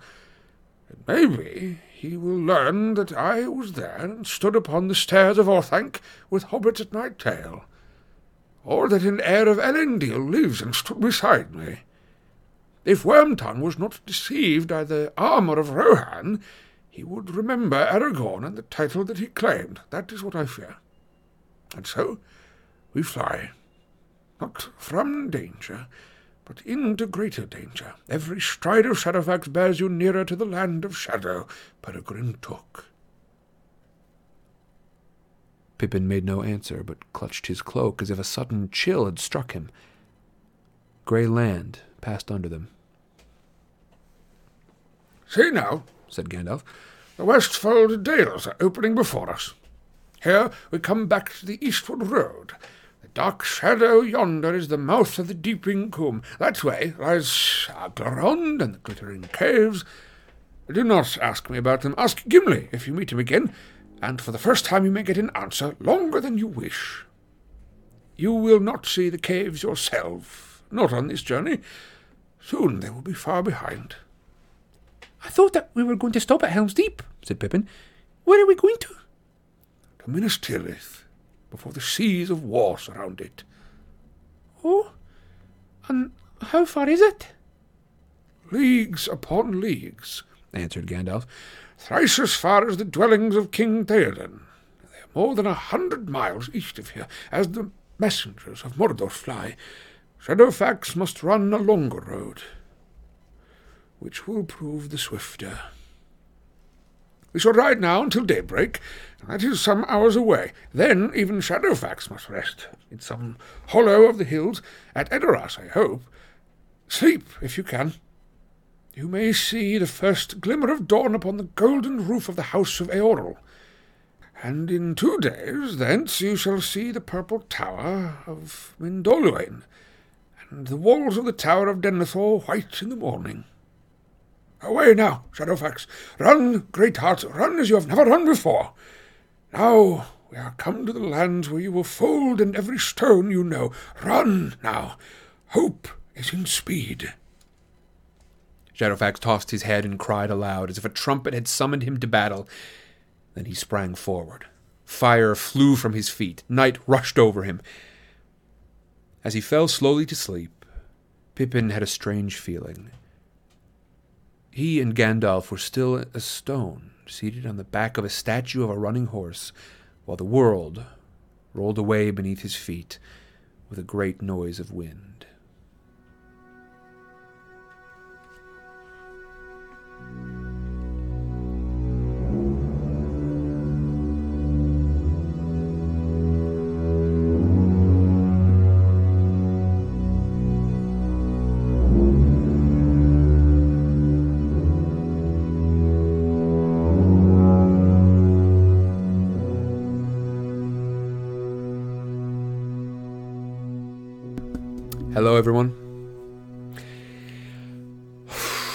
Some good chapters, but I am exhausted. A long day. Longer than average stream here, obviously, by a decent pace. And then also um, a longer than average Sherlock stream as well. That one was about 10,000 words. So I think just today I've read about 30,000 words aloud. Um, not my not my record for words I would say, and probably not even my record for words read aloud in one day. I think, I think. yeah, I remember when uh, we read uh, which one was it? Was it Shadow over Innsmouth or Dagon? It was Shadow over Innsmouth. Y'all remember when we read Shadow over Innsmouth and I didn't kind of realize what I was getting myself into, and I was like, "Hey, do we want to do this? Because it's going to be a lot. Are we going to just go for it?" And then we we did do that thing. That was, I think, still my longest reading day. I think. Let me. I wonder if I've got my. Do I have my word counts here? I do. Ooh, we might have beat it, gang. Today was today was about thirty thousand words. Shadow over Innsmouth was twenty-seven thousand words. I think today might have been my longest ever reading day. Is that right? It might be right. Stretching, stretching out. Y'all, thank you a ton for being here. Um, I hope all of you are well. Proteus Spade, Orly Rose. I see you here in chat. The the diehards, uh, Missy. I see you. I think you've uh, you've headed out, but uh, everybody, thank you so much for watching. I love y'all. Thank you a ton for being here. I definitely need to uh, call it for the night. Proteus says that was a lot of chapter. Yes, indeed it was. Um, uh, yeah, t- just an awful lot of chapter there. Um, and uh, so I'll just leave you all with sort of the, not really a chatter break, but just sort of a consideration, right? Think about the way in which um, uh, perspective was used in this. You know, there would have been opportunities, I think, to uh, have lots of things become just news delivered by other people, like the news of the sort of battle over Isengard was conveyed by Merry and Pippin, why why follow certain people at certain times? Just something to think about, something something fun, something to think about as you read other things throughout your week, um, something to consider as you look on at uh, you know the various other things that you end up reading. Why tell things in certain ways? Why tell these stories from perspectives like that, and not just in fiction? I think The Devil in the White City is maybe the you know some of the best like most creative use of perspective I've ever read uh, in nonfiction stuff. But you know, even beyond that, just in in uh, uh, consider the the points of view that like news takes, etc. Consider the ways in which that serves the story that they're trying to tell. Something to think about. Oh, absolutely, Proteus Spade. Proteus Spade says, "Oh snap, another Devil in the White City fan." Absolutely, one of the best, one of the best books I've ever read, uh, fiction or nonfiction, but almost definitely the best nonfiction I've ever read. Absolutely, y'all. Thank you so very much for being here, Jade. Jade, thank you a ton. Everybody, I hope you have a fine evening, and I will talk to you later on. Don't forget, everybody, if you want to find out more about Sidecar Stories, whether it's about the schedule or what we're currently doing, or where you can find the back episodes of these things, or what we get up to on Wednesdays with the Realms of Residus uh, RP and Adventure server, all of these things can be found with one link linktree slash sidecar stories. L I N K T R dot E E slash sidecar stories. You'll find it in chat now. And everybody, thank you so much for being here.